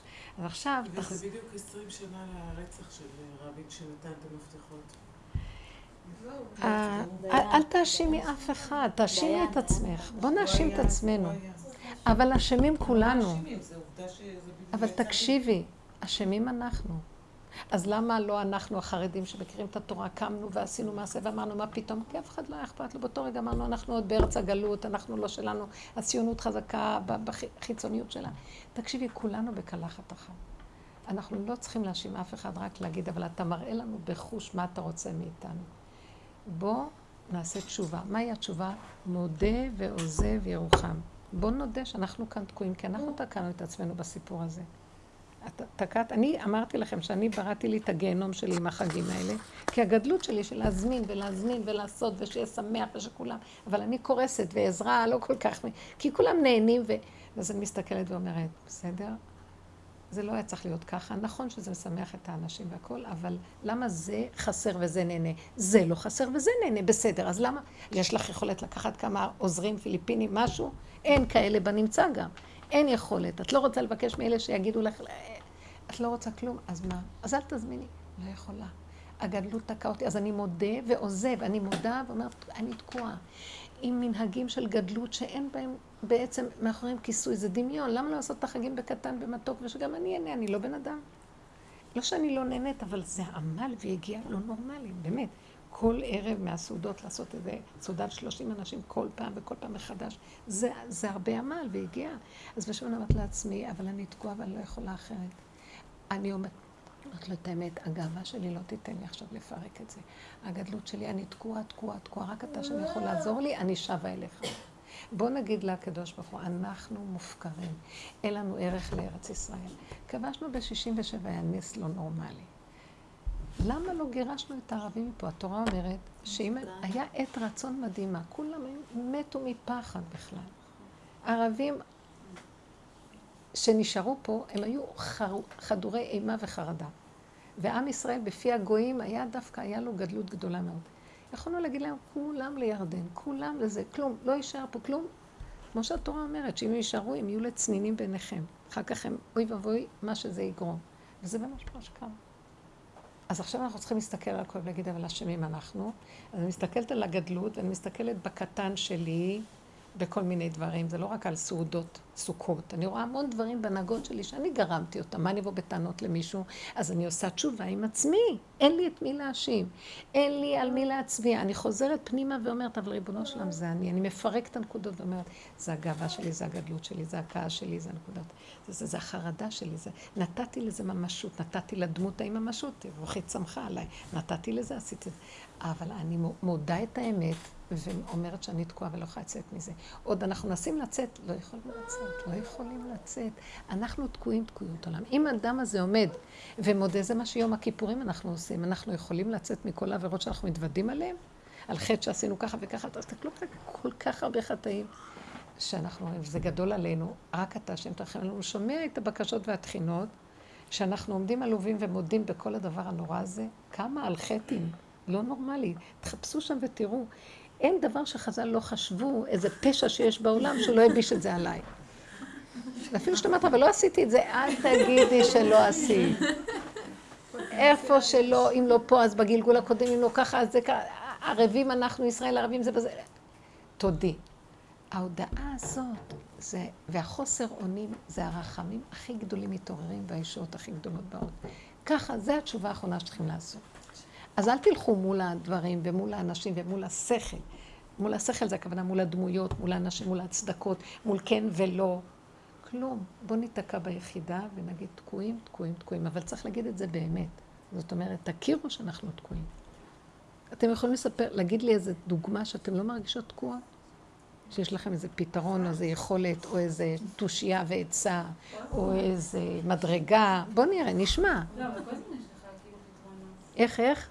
כל הזמן יש לך, או שאני אעשה ככה, או שאני אעשה ככה. נכון, נכון. ואז מצד שני, כל פעם שאתה מגיע למצב שאתה אומר, טוב, די, אני לא יכול יותר, אז גם שם יש כאילו, טוב, אני לא יכול יותר ואני אפסיק לעשות. זה כאילו... אז בואו נגיד כזה דבר. כל פעם שבאות, איך אנחנו עובדים עם המצב הזה? כי זה בפירוש הרשע הזה שיושב שם במוח למעלה, והוא רוצה לשגע אותנו. אין לי מילה אחרת. הספק. אז עכשיו אולי נעשה ככה, אולי נעשה ככה. מה שאני מציעה תמיד לבנות, בואו נתחיל לרדת מהמערכת הזאת של למעלה, כי היא מביאה אותנו לדכדוך, לצער, לכאבים מיותרים, מחליש לנו את הזה ורוצים למות. חס ושלום. אל תפק זממו, ודוד המלך אומר לא אמות כי אחיה. מה הוא עושה? הוא אומר, טוב, מה זה חשוב אם אני אעשה ככה או ככה? בואי, תסתכלי על התכלית של האמונה הפשוטה. מה אכפת לי אם אני אעשה ככה או ככה? העיקר שאני עם השם. אם אני אעשה ככה, אני עם השם. אני אעשה ככה, אני עם השם. מה אכפת לי? מה? המוח אומר, לא, כאן את לא, כאן את... כל מה שאת לא עושה, את עושה אותו איך שאת עושה אותו איך שהוא, שם השם נמצא. כי מי זה שעושה את דרכך את מה שהוא עושה? את חושבת שזה את? כי אם השם לא נותן את הכוח, אין לאדם שום כוח, כן? אז באותו רגע אני אומרת לעצמי, אני רואה את עצמי מתבלבלת, ואומרת, אולי ככה, אולי לא ככה, איך אני אדע מה לעשות? אני, הקו המנחה שלי, אף פעם אני לא אדע. כי המוח תמיד, המאפיין אותו, זה הדואליות והספק. המוח של הטבע. הוא תמיד בספק.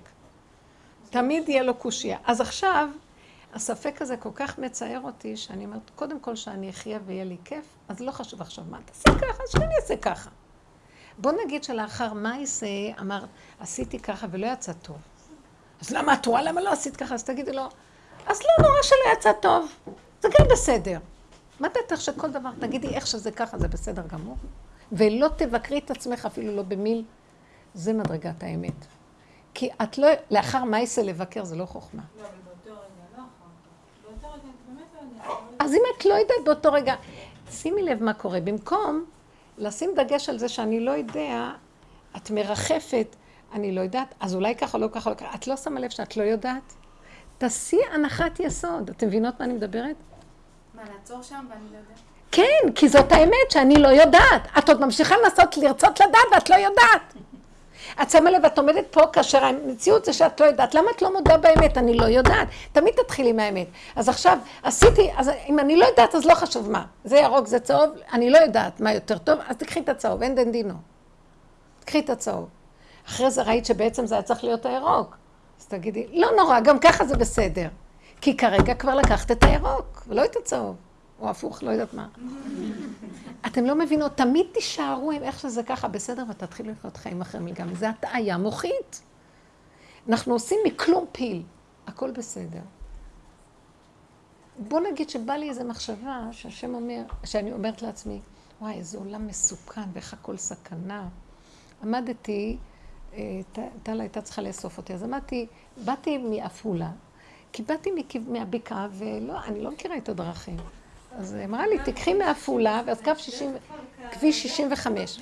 עכשיו, אני לא כל כך יודעת, לא כלום, אבל באוטובוס הייתה אווירה מאוד לא נעימה. לא היו הרבה אנשים, וכל פעם עלה ערבי, כי יש הרבה תחנות בדרך. עכשיו, הנהג, אני, אני ראיתי את הנהג מאוד דרוך. נהג ערבי? לא, היה לו כיפה סרוגה קטנה, וראיתי אותו דרוך כל פעם שמישהו עולה. אז כבר, וזה עשה, לא היו הרבה אנשים, זה עשה איזה דריכות בשטח. אה? אז, אה, אז אמרתי לעצמי, עכשיו, גם הערבי שעלה הרגיש לא נעים. כי הוא יד... עכשיו, כולם מסתכלים עליו, ואולי הוא ישלוף... עכשיו, כולם מסתכלים. כולם מסתכלים על התיק שלו, כל ה... יש שם איזה שישה אנשים. כל... אני שמה לב. אה, הוא הרים את היד, הוא הרים את היד, הוא פתח. קשה להיות ערבי בימינו. אני ראיתי פה מישהו ברסלב, אמרתי, הוא מחפש, הוא שמה יד בכיס, הילדים- לקחת את הילדים. ו- עכשיו, אז הנה, אז אני פתאום ישבתי והסתכלתי על כל זה, גם אני ככה נכנסתי למשחק. ואז אמרתי, ואז הסתכלתי על עצמי, ההתבוננות היא מאוד טובה, כל הזמן תחזירו ותתבוננו. אמרתי לו, ריבונו של עולם, הלו, אין, אין שליטה על כלום, ואין, אנא מפניך אברח. יש רק רגע אחד, פתאום יכול לקום, לשלוף, לעשות, מה, מה יש לך לעשות? אז ישר אמרתי, ריבונו שלם, אין עוד מלבדיך, ואני כל כך קטנה, ישר חזרתי, אני כל כך קטנה, אני לא יכולה להכיל את זה שיקרה משהו, תסגור לי את המוח, ואם אתה רוצה שיקרה, אז מה זה קשור? רק שאני לא יודע שזה קורה כלום. שלא יהיה לי כאבים, אמרתי לו. אני לא רוצה, אני רוצה להיות כגמול עלי אימו תינוק שלא יודע כלום, מה אכפת לו בכלל? כאילו איזה, וכאילו אמרתי, כאילו שזה מציאה פה, ככה אמרתי לו. כאילו איזה מציאה כזאת, כאן שכל היום אנחנו דואגים על איזה חיים שבכלל, את יכולה להגיד לי, אם תוכיחו לי שזה נקרא חיים, לא אכפת לי. אז ככה איכשהו עברנו, הגעתי לתחנה. תחנה מצפצף, שומם, ריק, אין אף אחד. גם כן עומד באיזה פינה. אז אני אומרת לה, ולא היה לי גם פלאפון, שכחתי את הפלאפון בבית. ואז אני אומרת, עכשיו, מה, מה אני אעשה? בדיוק עבר איזה מישהו שלא הייתי בטוחה אם הוא ערבי או יהודי. והיה ריק ריק, אין אנשים בכלל. אז אמרתי, והסתכלתי לרגע, אמרתי, הוא נראה קצת בלונדיני. אז היה איזה רוסי. אז אמרתי לו את הפלאפון. הוא לא הבין אפילו, הוא לא דיבר כל כך טוב. בסוף הוא נתן לי איזה פלאפון קטן שהיה לו, ו... ואז הרגשתי איזה רגע, היא אמרה לי, עוד שלוש, ארבע דקות, שלוש דקות אני באה. אז ניסיתי להבהיר לה שזה הרבה זמן, ארבע דקות. היא אמרת לי, אני, לא, אני פה, אני כבר מגיעה, עוד שלוש דקות. טוב, אמרתי, אין לי מי לדבר. ואז חזרתי, כאילו, חזרתי לעצמי ואמרתי, אין. ואז עמדתי בתוך אמרתי, ריבונו שלם, רק שאני לא אדע מה קורה, תחליט הידיעה, לא אכפת לי, תעשה מה שאתה רוצה, רק כל הזמן הלכתי על המקסימום האפשרי. כי לא יכולתי לסבול את הפחד ושאני דואגת. אז מסרתי לו את זה ואמרתי, מה אכפת לי כאן כלום בעצם? למה שאני אקח את האחריות על המציאות של החיים שלי? זה לא נורמלי. אתה בראת אותי, הבאת אותי לכאן, שמת אותי פה, לקחת אותי. למה שאני עוד אדאג כל היום לקיום? בוא נגיד, אנחנו דואגים לפרנסות. איזה טיפשי זה שאנחנו דואגים לפרנסה של עצמנו. הכריחו אותי, השפריצו אותי לעולם. מישהו ביקש בכלל שאני אני לא רציתי, אני לא זוכרת. וגם אומרים לי, תדאגי על הקיום שלך. אין עבירה יותר גדולה מזאת מצד אלה ששמו אותי פה. זה לא יפה. זה לא הגון. כאילו, ואתם יודעים מה? הוא יושב ומצפה שיגידו לו זה לא הגון, ויגיד נכון, אתה צודק, בוא אני אתן לך הכל. מה עושה? יושב המשוגע הזה במוח עץ הדעת טוב ורע, שאכל מעץ הדעת כי הוא רצה להיות כמו אלוקים, אז הוא לקח את התפקיד שהוא חייב לדאוג כי הוא כמו אלוקים.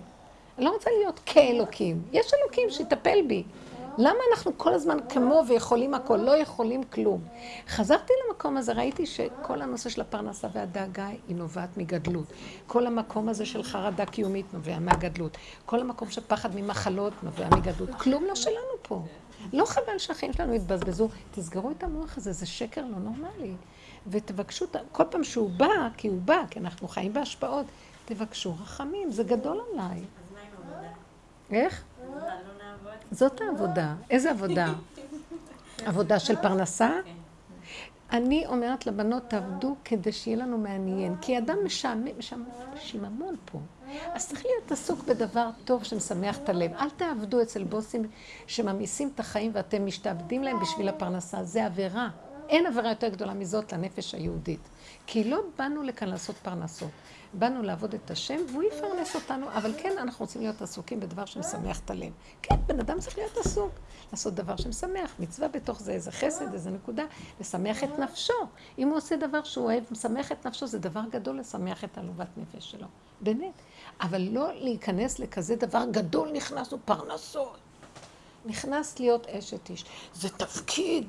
תפסיקו לבלבל את המוח.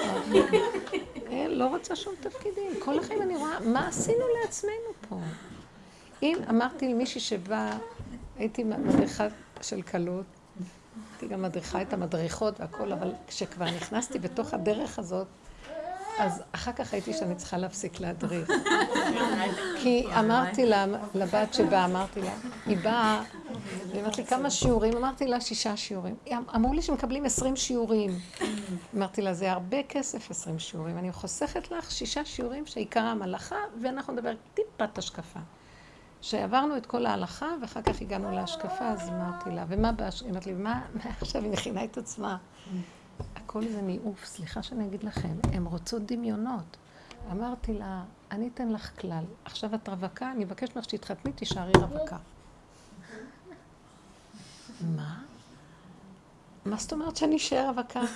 אה, המחנכת אמרה שאנחנו צריכים להתמסר לבעל. אמרתי לה, לא, תתמסרי רק לעצמך.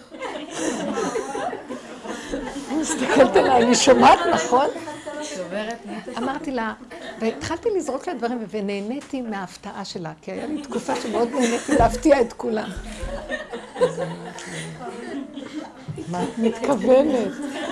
אמרתי לה, תראי, ברגע שאת שמחה עם מה שאת עושה לעצמך, השמחה שגואה בך מזה שטוב לך, מזה הבעל מקבל. מזה הוא חי. לא שעכשיו תעזבי את זה ותעשי טוב לו, פעם, פעמיים, שלוש, הוא יתיישב שם טוב, ואז את תתחיל להגיד, מה? כמה אני אעשה לו ומתי הוא יעשה לי? אז זה לא טוב. תעשי לעצמך, בעל נהנה מאישה ששמח לה וטוב לה והיא נהנית והיא אוהבת את עצמה. אתם לא יודעים מה שהבעל, בעלים מאוד רוצים, הם חולמים על נשים שטוב להם עם עצמם ונהנות מעצמם. נהנות להתלבש, נהנות לאכול, נהנות לעשות דברים, אנחנו נהיינו גדולים. חזקים, מביאות פרנסה, אנחנו נדאג לבעלים, נדאג לכולם, וקברנו אותם. הם רוצים הפוך. אתם לא מבינים את זה? הבעל רוצה, הוא רוצה להריץ את הנשיות של האישה. יש משהו שזה כוח של האישה, זה השכינה שחסר לו. זאת אומרת, יש לו את זה, אבל זה מעורר לו את הכוח של השכינה. אז מה את עושה? את קוברת אותה ואת מלבישה עליה איזה כוח של זכר. אני, עליי. אל תדאג, אני אתמסר לך, אתמסר, אתמסר. לבסוף, באיזשהו מקום הוא הולך במין הכריים. ככה הרגלת אותו שהוא, והוא, והוא, והוא, ואני, ואני, והכל... ואז את קמה יום אחד אומרת, ואת ממורמרת, כאובה, כאוסה. זה לא פייר, זה לא הגון, זה לא... אבל את גרמת את זה לעצמך. עכשיו לכי תעשי משהו אחר שהוא כבר התרגל שאת עושה ועושה ועושה והכל, ואת אומרת, אבל זה לא... זה מין מערכת משובשת. מאיפה זה התחיל? מהגדלות של המוח. למה המחנכות צריכות להדריך אתכם ככה, אמרתי? לא? את צריכה להיות שמחה, ובתוך השמחה יש לך גם תפקיד קטן. וזה כיוון הפוך, זה לא כיוון רגיל. אז אותו דבר בכל המציאות של החיים. ת, תמיד תתחילו מעצמכם. ביטחון מהנקודה שלכם. תדבקו בהשם. מאיפה יבוא ביטחון? ברור שאחר כך היא לא... אמרה לי, טוב, זה השיעור האחרון. כי מלעיטים אותם בסמינרים, כאילו, אה, תתכוננו, תתמסרו, תיתנו, זה בן תורה. העיקר אחר כך מישהי שגם כן בעלה אמרה לי, אבל המחנכת שלי ראיתי שהיא לא עושה ככה עם בעלה. בעלה שופך את הפח והוא לוקח את הילדים ועושה את זה. אמרתי לה, זה דיבורים גבוהים יפים, אבל זה לא האמת. האמת היא פשוטה. אנחנו רוצים ליהנות ולשמוח. השם מביא אותנו להנות אותנו מעולמו, כאשר הגדר הוא שאנחנו ניתן לו את ה... אנחנו לא נקבל בחינם, שאנחנו ניצור כלי על מנת שהוא יוכל לענות אותנו. כי יש לאדם בחירה. זהו. המקום הזה מאוד חשוב, שנחזור לעצמנו ונבנה את הכלים שלנו. ונהיה בחיבור אמיתי עם עצמנו, וכשטוב לך עם עצמך, או כשאת רגועה עם עצמך, כי את באמונה, באמת, את משתדלת להיות דבוקה בהשם, כי אין אפשרות אחרת. בני הבית מקבלים הרבה רגיעות וביטחון ממך. מה שכל הזמן את בלחץ, ברוגע, אל תצא החוצה, שמעת? אל תעשה זה, אל... שום דבר. תשדרו עסקים כרגיל. כאילו, כי את מחוברת לנקודה שאם השם לא ישמור, ירשב שקד שומר. מי ייכנס? בינתיים מקבלים מאיתנו המון אה, תחושות של פחד, חרדה, לחץ, מתח, וזה חבל. לא. אישה לא צריכה להיות, בנושא הזה של בעל ואישה, אישה לא צריכה להיות מאומצת כל כך, כי זה הכוח של הזכר מתגבר על הנוקבה, וזה לא טוב. היא צריכה לעשות דברים, אבל לא להיות מדי במאמץ. כי זה בדיוק מה שגורם לזכר ללכת על הצד של הנקבה, וזה בדיוק מערכת משתבשת. בפשטות, בנקיות. עכשיו, תחזרו ליחידה. הקו המנחה של היחידה, תמיד מה שאמרתי לכם, איך תדעו שאתם ביחידה? אל תלכו בגדלות. הייתי רוצה. תמיד אני הולכת הפוך. האם יש לי ברירה או אין לי, כאילו. אם, אם יש לי ברירה, אני לא רוצה. אני, למשל, אני, איך אני שוטפת את הבית? לא, אני ראיתי שיש לי את הנטייה לרצות לעשות את הבית. לכולנו יש איזה... אז אני אומרת לעצמי, אני נכנסת הביתה, למשל נכנסתי אתמול וראיתי שם בית הפוך, אז אמרתי לעצמי, יש לי עוד איזה שעתיים, מה אני אעשה עכשיו? אז תנקי את הבית לפני שאת יוצאת. ואז אמרתי לעצמי, טוב, קודם כל תשבי על הספה ותשתדלי שזה יעבור לך. מה המחשבה הזאת באה אליי? כאילו, למה שזה יעבור לי? ההתרגשות לעשות, כי אז הכוחנות עושה. אני רוצה לעשות באמונה, אני לא רוצה לעשות בכוחנות. אז התיישבתי, והיה רגוע קצת, ואז אמרתי, זה כבר לא כמו שזה נראה לי קודם. פתאום עכשיו במבט אחר זה לא היה נראה כזה. אז אמרתי, סמרטוט אחד יספיק, ונראה לי שבמטבח ועוד כאן. כי כאן זה רק דמיון, זה נראה כאילו, אבל זה לא. אחרי כמה זמן ראיתי שאם אני אגיף את התריסים יהיה חשוך ואז אני לא יודעת. הוא נתן לי, הוא נתן לי את הרעיון, אז הגפתי את התריסים ועשיתי סמרטוט, והיה, גם עשיתי את זה ברכות, והיה מדהים. לא הרגשתי עמל והגיע, ולא הרגשתי את הלחץ, ואחר כך נכנס מישהו ואמר, מה זה הניקיון הזה? הכל היה נראה נקי, ואני לא עשיתי כמעט כלום. ואז ראיתי שזה, המקום הזה שהלכתי על הכיוון ההפוך. לא, אה, יש לי חשק, אני ארוץ עם החשק.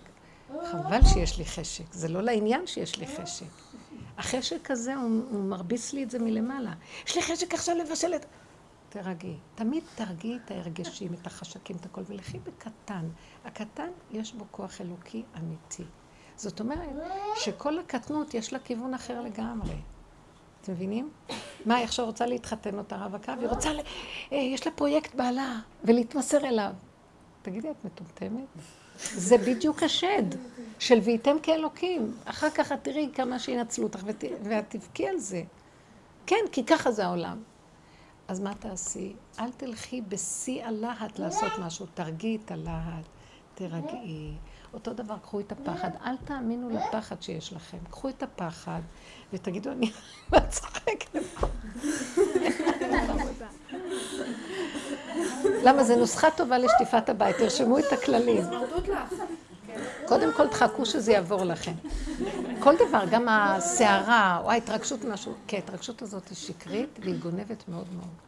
תלכו כשזה יותר רגוע ושאין לנו ברירה. זה יותר טוב. כי כשאני הולכת בהתלהבות, ההתלהבות גונבת לי את הכוח, הכוח האלוקי לא נכנס במקום הזה. כי זה, השטן גונב. התרגשות זה, זה הרגש הנוצר כתוצאה מההתגרשות מגן עדן.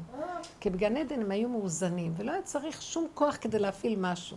כי הרגש מפעיל לנו, כי אנחנו, אין לנו כוח, אז צריכים רגש. לא צריך, השם ייתן את הכוח לכל דבר. קטן, זה יעשה. איך? זה לא מתגלה שם איזה רצון? כאילו, אז למה להוריד אותו? כי הרצון הזה הוא לשעתו, הרצון הזה לשעתו נראה לי טוב, קצת יותר מאוחר אני רואה שמנצלים אותי בגלל הרצון. אנחנו כנקבות מאוד מאוד צריכות להיזהר מזה. מבינה מה אני מתכוונת?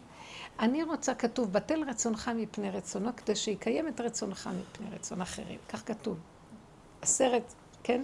יש מקום שהדבר הראשון שבן אדם לא ירוץ עם הרצון שלו, וימליך את השם על הרצון הזה. ואז השם נותן פרופור... משהו נכנס בנפש ונהיה פרופורציה בעשייה, או בכל דבר. גם הפחד הזה הוא טוב, אבל המוח גונב, הרגש גונב, וזה נהיה חרדה. הפחד יורד מלמעלה, אתם יודעים למה יורד פחד? כי כתוב, כל מקום שיש פחד זה גילוי שכינה. באותו טוב ומופתים ובמורא גדול זה גילוי שכינה. אז השכינה כנראה מתחילה להתגלות, יש פחד, אבל אני לא רוצה שזה יהיה פחד של טבע. כי מה זה מועיל לי? מסעיר אותי, מפחיד אותי, אין לי פתרון אליו. אני רוצה שזה יחזור אל השם, אז אני מרגיעה את הפחד, ולוקחת את נקודת הפחד הראשונית, הנקודתית, במקום ההתרחבות. הסערה והגדלות לא טובים, קטן, הכל בקטן. תחזירו את הרגש לקטן, תחזירו את השכל לקטן. תעשו את הכל בקטן, גם תהילים בקטן, הכל קטן, תראו ברכה, תראו ישועה שם מתגלה שכינה. כי אתם המעט מכל המ... לכו, מעטו את עצמכם לפני השם. ואז תראו שהחיים נראים אחרת לגמרי, אני מבטיחה לכם. שם יש ישועה. את בקטן, ויש מי ששומר. תלכי בגדלות, את חורגת מהכללים. עכשיו, כבר אין לך את אותו כוח שיכול להגן, כי את לא נותנת לו להיכנס. הכלל שלו זה היחידה. השכינה היא קטנה. היא קטנה ויש בה עוצמה מאוד גדולה. אז לכי בקטן. אנחנו הולכים עם המוח, המוח אומר, לא, גדול, זה קטן מדי. וזה בדיוק הפוך. אתם יודעות מה אני מדברת? דוד המלך זה השיטה, כי לא הלכתי בגדולות ובנפלאות ממנו. אם לא שיוויתי ודוממתי נפשי. נפש זה כל הרגשי הנפש. תדמימו אותם, תקטינו אותם. תלכו יותר עם השכל שבדבר. נקודת האמת שבדבר היא קטנה. הלכנו בגדלות, גם ערבים, גם יהודים, זה מדינה, זה דמוקרטיה, שטויות כאלה. לא, יהודי לא יכול להיות עם ערבי, זה שתי עולמות שונים, זהו. אנחנו עם עתיק, עברנו כל כך הרבה, יש לנו עמקות אחרת. אתה לא יכול לקחת תרבות של מישהו אחר ולסדר לכולם אותו דבר. בסוף חוזרים לאותה נקודה, אבל זה לא יכול להיות כולם ביחד. זה לחוד, זה לחוד. זה דבר פשוט. אבל הגדלות אומרת, לא, כולם, זה הכל וזה. לא. שקר. לא. תחזרו לנקודת הקטנות, תראו שם, יש כוח אחר, שם יש שמירה, שם יש גילוי הוויה. גילוי הוויה זה ההווה, הרגע. הרגע הוא קטן והוא נעלם, והוא היחידת זמן הכי קטנה ואין יותר ממנה כלום. כי כל העבר והעתיד זה תוספות של אותו יחידה. אבל האמת היא נקודתית, יחידה. עכשיו, כשבא לכם איזה משהו גדול, תחזרו לנשימה שהיא עכשווית, ולכאן ועכשיו, ותראו שהסערה חולפת, ותקבלו פרופורציות, לא קרה כלום. נקודה, נקודה. מה שייך לי, כאן ועכשיו. וזה קו מנחה גדול בכל ההישרדות שיש עכשיו, ובכל דבר שתעשו. אל תלכו בגדולות ולא בהתלהמויות ולא בהתרגשויות, ותראו ישועות גדולות מאוד. המחשבה הזאת, שמה עכשיו קורה, יש פחד, ישר תחזרי. הפחד זה השם קורא לנו להיות מחובר אליו. תעבירי את זה אליו ותגידי לו, אבא, ותאמיני כשאת מדברת, אני לא יכולה, זה גדול עליי, רק אתה תשמור עליי. תאמיני שאמרת, המילים האלה זה גילוי בורא. אין חוץ מזה, זה השם. כי הוא דיבר ובזה נברא העולם. אין לי השגה מה זה השם, הדיבור. תאמיני למה שאת אומרת. תבינו מה אני אומרת, הכל קטן, פשוט, כאן ועכשיו. ואל תיתנו למוח שמטיל ספק, כי הוא לא ייתן לשום דבר, הוא יגיד, גם זה משהו. יופי, אמרת להשם תשמור עליי, כאילו שהוא שומע אותך ושומר עלייך. אתם לא מבינים שאם דיברת אז הוא שומר עלייך? כי את אמרת. וככה זה, אבל המוח לא נותן שום מקום. הוא בגדלות דמיונית שחורגת מהיחידה ומהכלי, ואנחנו שמה מאוד בסכנה. לכן נחזור ליחידה, נחזור לקטנות, לכאן ועכשיו. אל תיתנו לשלילה ולחרדות, לפחדים וכעסים להיגרר, תחזירו את זה לנשימה, תש, תשמרו על עצמכם, וככה כל מה שאיתכם יהיה גם שמור, והוא ינוק מהנקודה שלכם. הבעל, הילדים יקבלו רגיעות מכם. תדעו שכשהאישה סוערת, כל הבית סוער. כאילו קרקע, עולם עם הקרקע עקומה וסוערת, הכל סוער. ואם היא רגועה, הבית רגוע. אז ככה תעבדו, והשם יזכה לנו לנמיכות הרוח לפניו. זה כל הנבואות, תסתכלו בישעיה ובכל אה, הנבואות, גם יחזקאל, נבואות העתידיות, ובזכריה, אה, כל הזמן מופיעה הנקודה הזאת, שגדלות האדם חייבת ליפול, גבהות אנשים חייבת ליפול. אה, האדיר בלבנון ייפול, השם יגדע את רמי הקומה. עליזי הגאווה יפלו. בצפניה, והשארתי, והסירותי מקרבך עליזי גאוותך, הולך להם, אלה שהולך להם. והשארתי בקרבך עם עני ודל וחסו בשם השם. איך אומר דוד המלך, עיניי בנאמני ארץ לשבת עמדי. אה, הולך בדרך תמים. אה, ענבי ארץ, יש לו מושגים של אה, נאמני, נאמני ארץ, מה שקרוב יותר לארץ, לארציות, לפשוט, אל תלכו בגבהות ולא בגדלות. עניינו של משיח בן דוד זה מה שאני מדברת פה, זה זה. תשובה לכיוון הזה, כי יש כל מיני דרגות תשובה. משיח בן יוסף כבר עשינו את התשובה. זה התורה, זה הגדלות, זה החשיבות, זה הדעת תורה. תלכו עכשיו בקטנות, השם לא מחפש את זה יותר. את זה כבר עשו.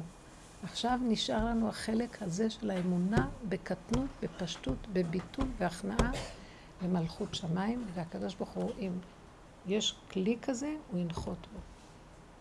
ואנחנו כנשים הכי מתאים לנו גם בדרך הטבע שלנו להיות שם. בהסתרה, בנכנעות, בהפנמה. כבוד אלוקים, הסתר דבר. כן, זו הנקודה הזאת. וזה זה לעבוד את השם מתוך עצנה לכת עם השם אלוקיך. זה המקום הפנימי הזה, בלי כל הגלגולים והקשקושים. מספיק עם הספריות והידענות והגדלות והגאווה שיש מכל זה. הגאווה הזאת מאוד מאוד מקטרגת עלינו. כי אין הקדוש ברוך הוא יכול להתגלות שיש לאדם גדלות וגאווה. ויש לנו המון מהתרבות שלנו. ואפילו שתגידו בדרך הטבע יש על מה להתגאות, אין לנו באמת מול השם. אסור לה... מול השני, גם מול השני היום כבר נגמרה התפיסה הזאת, כי זה מאיים וזה מסוכן לנו. ולהיכנס למקום הפנימי הזה, בינך לבין עצמך, בינך לבין בוראך, ואל תחפשי להראות החוצה ולהשוויץ, כי הברכה שרויה בזה והצנע לכת עם השם אלוקיך, ושמה יהיה שמירה מעולה לכולנו. וכלל ישראל, בזכות העבודה של כל אחד ואחת פה, גם יישמר, שתדעו שזה עובד. אני ראיתי שכשאנחנו עובדים פה חזק קבוצות, אני רואה את ההשפעות בחוץ, כי אין פתרון למה שקורה בחוץ על פי השכל הכללי. נגמר השכל. תודה רבה לכם. בעזרת השם ניפגש. תודה רבה. תעזרו אחת לשנייה בדבר הזה. כדאי שיהיו חברותות לדבר על המקום. ותשתמשו בכל התנועות של יום-יום, פה הדיבור עם הילד, פה עם זה כגורם, כן? גם כשהילד מרגיז אותך או מפחיד, זה גם כמו איזה מחבל קטן. סליחה, לא התכוונתי.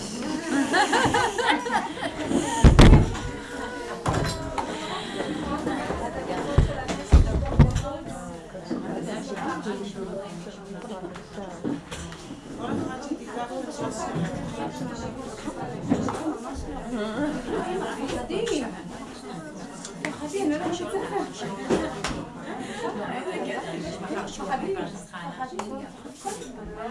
כן,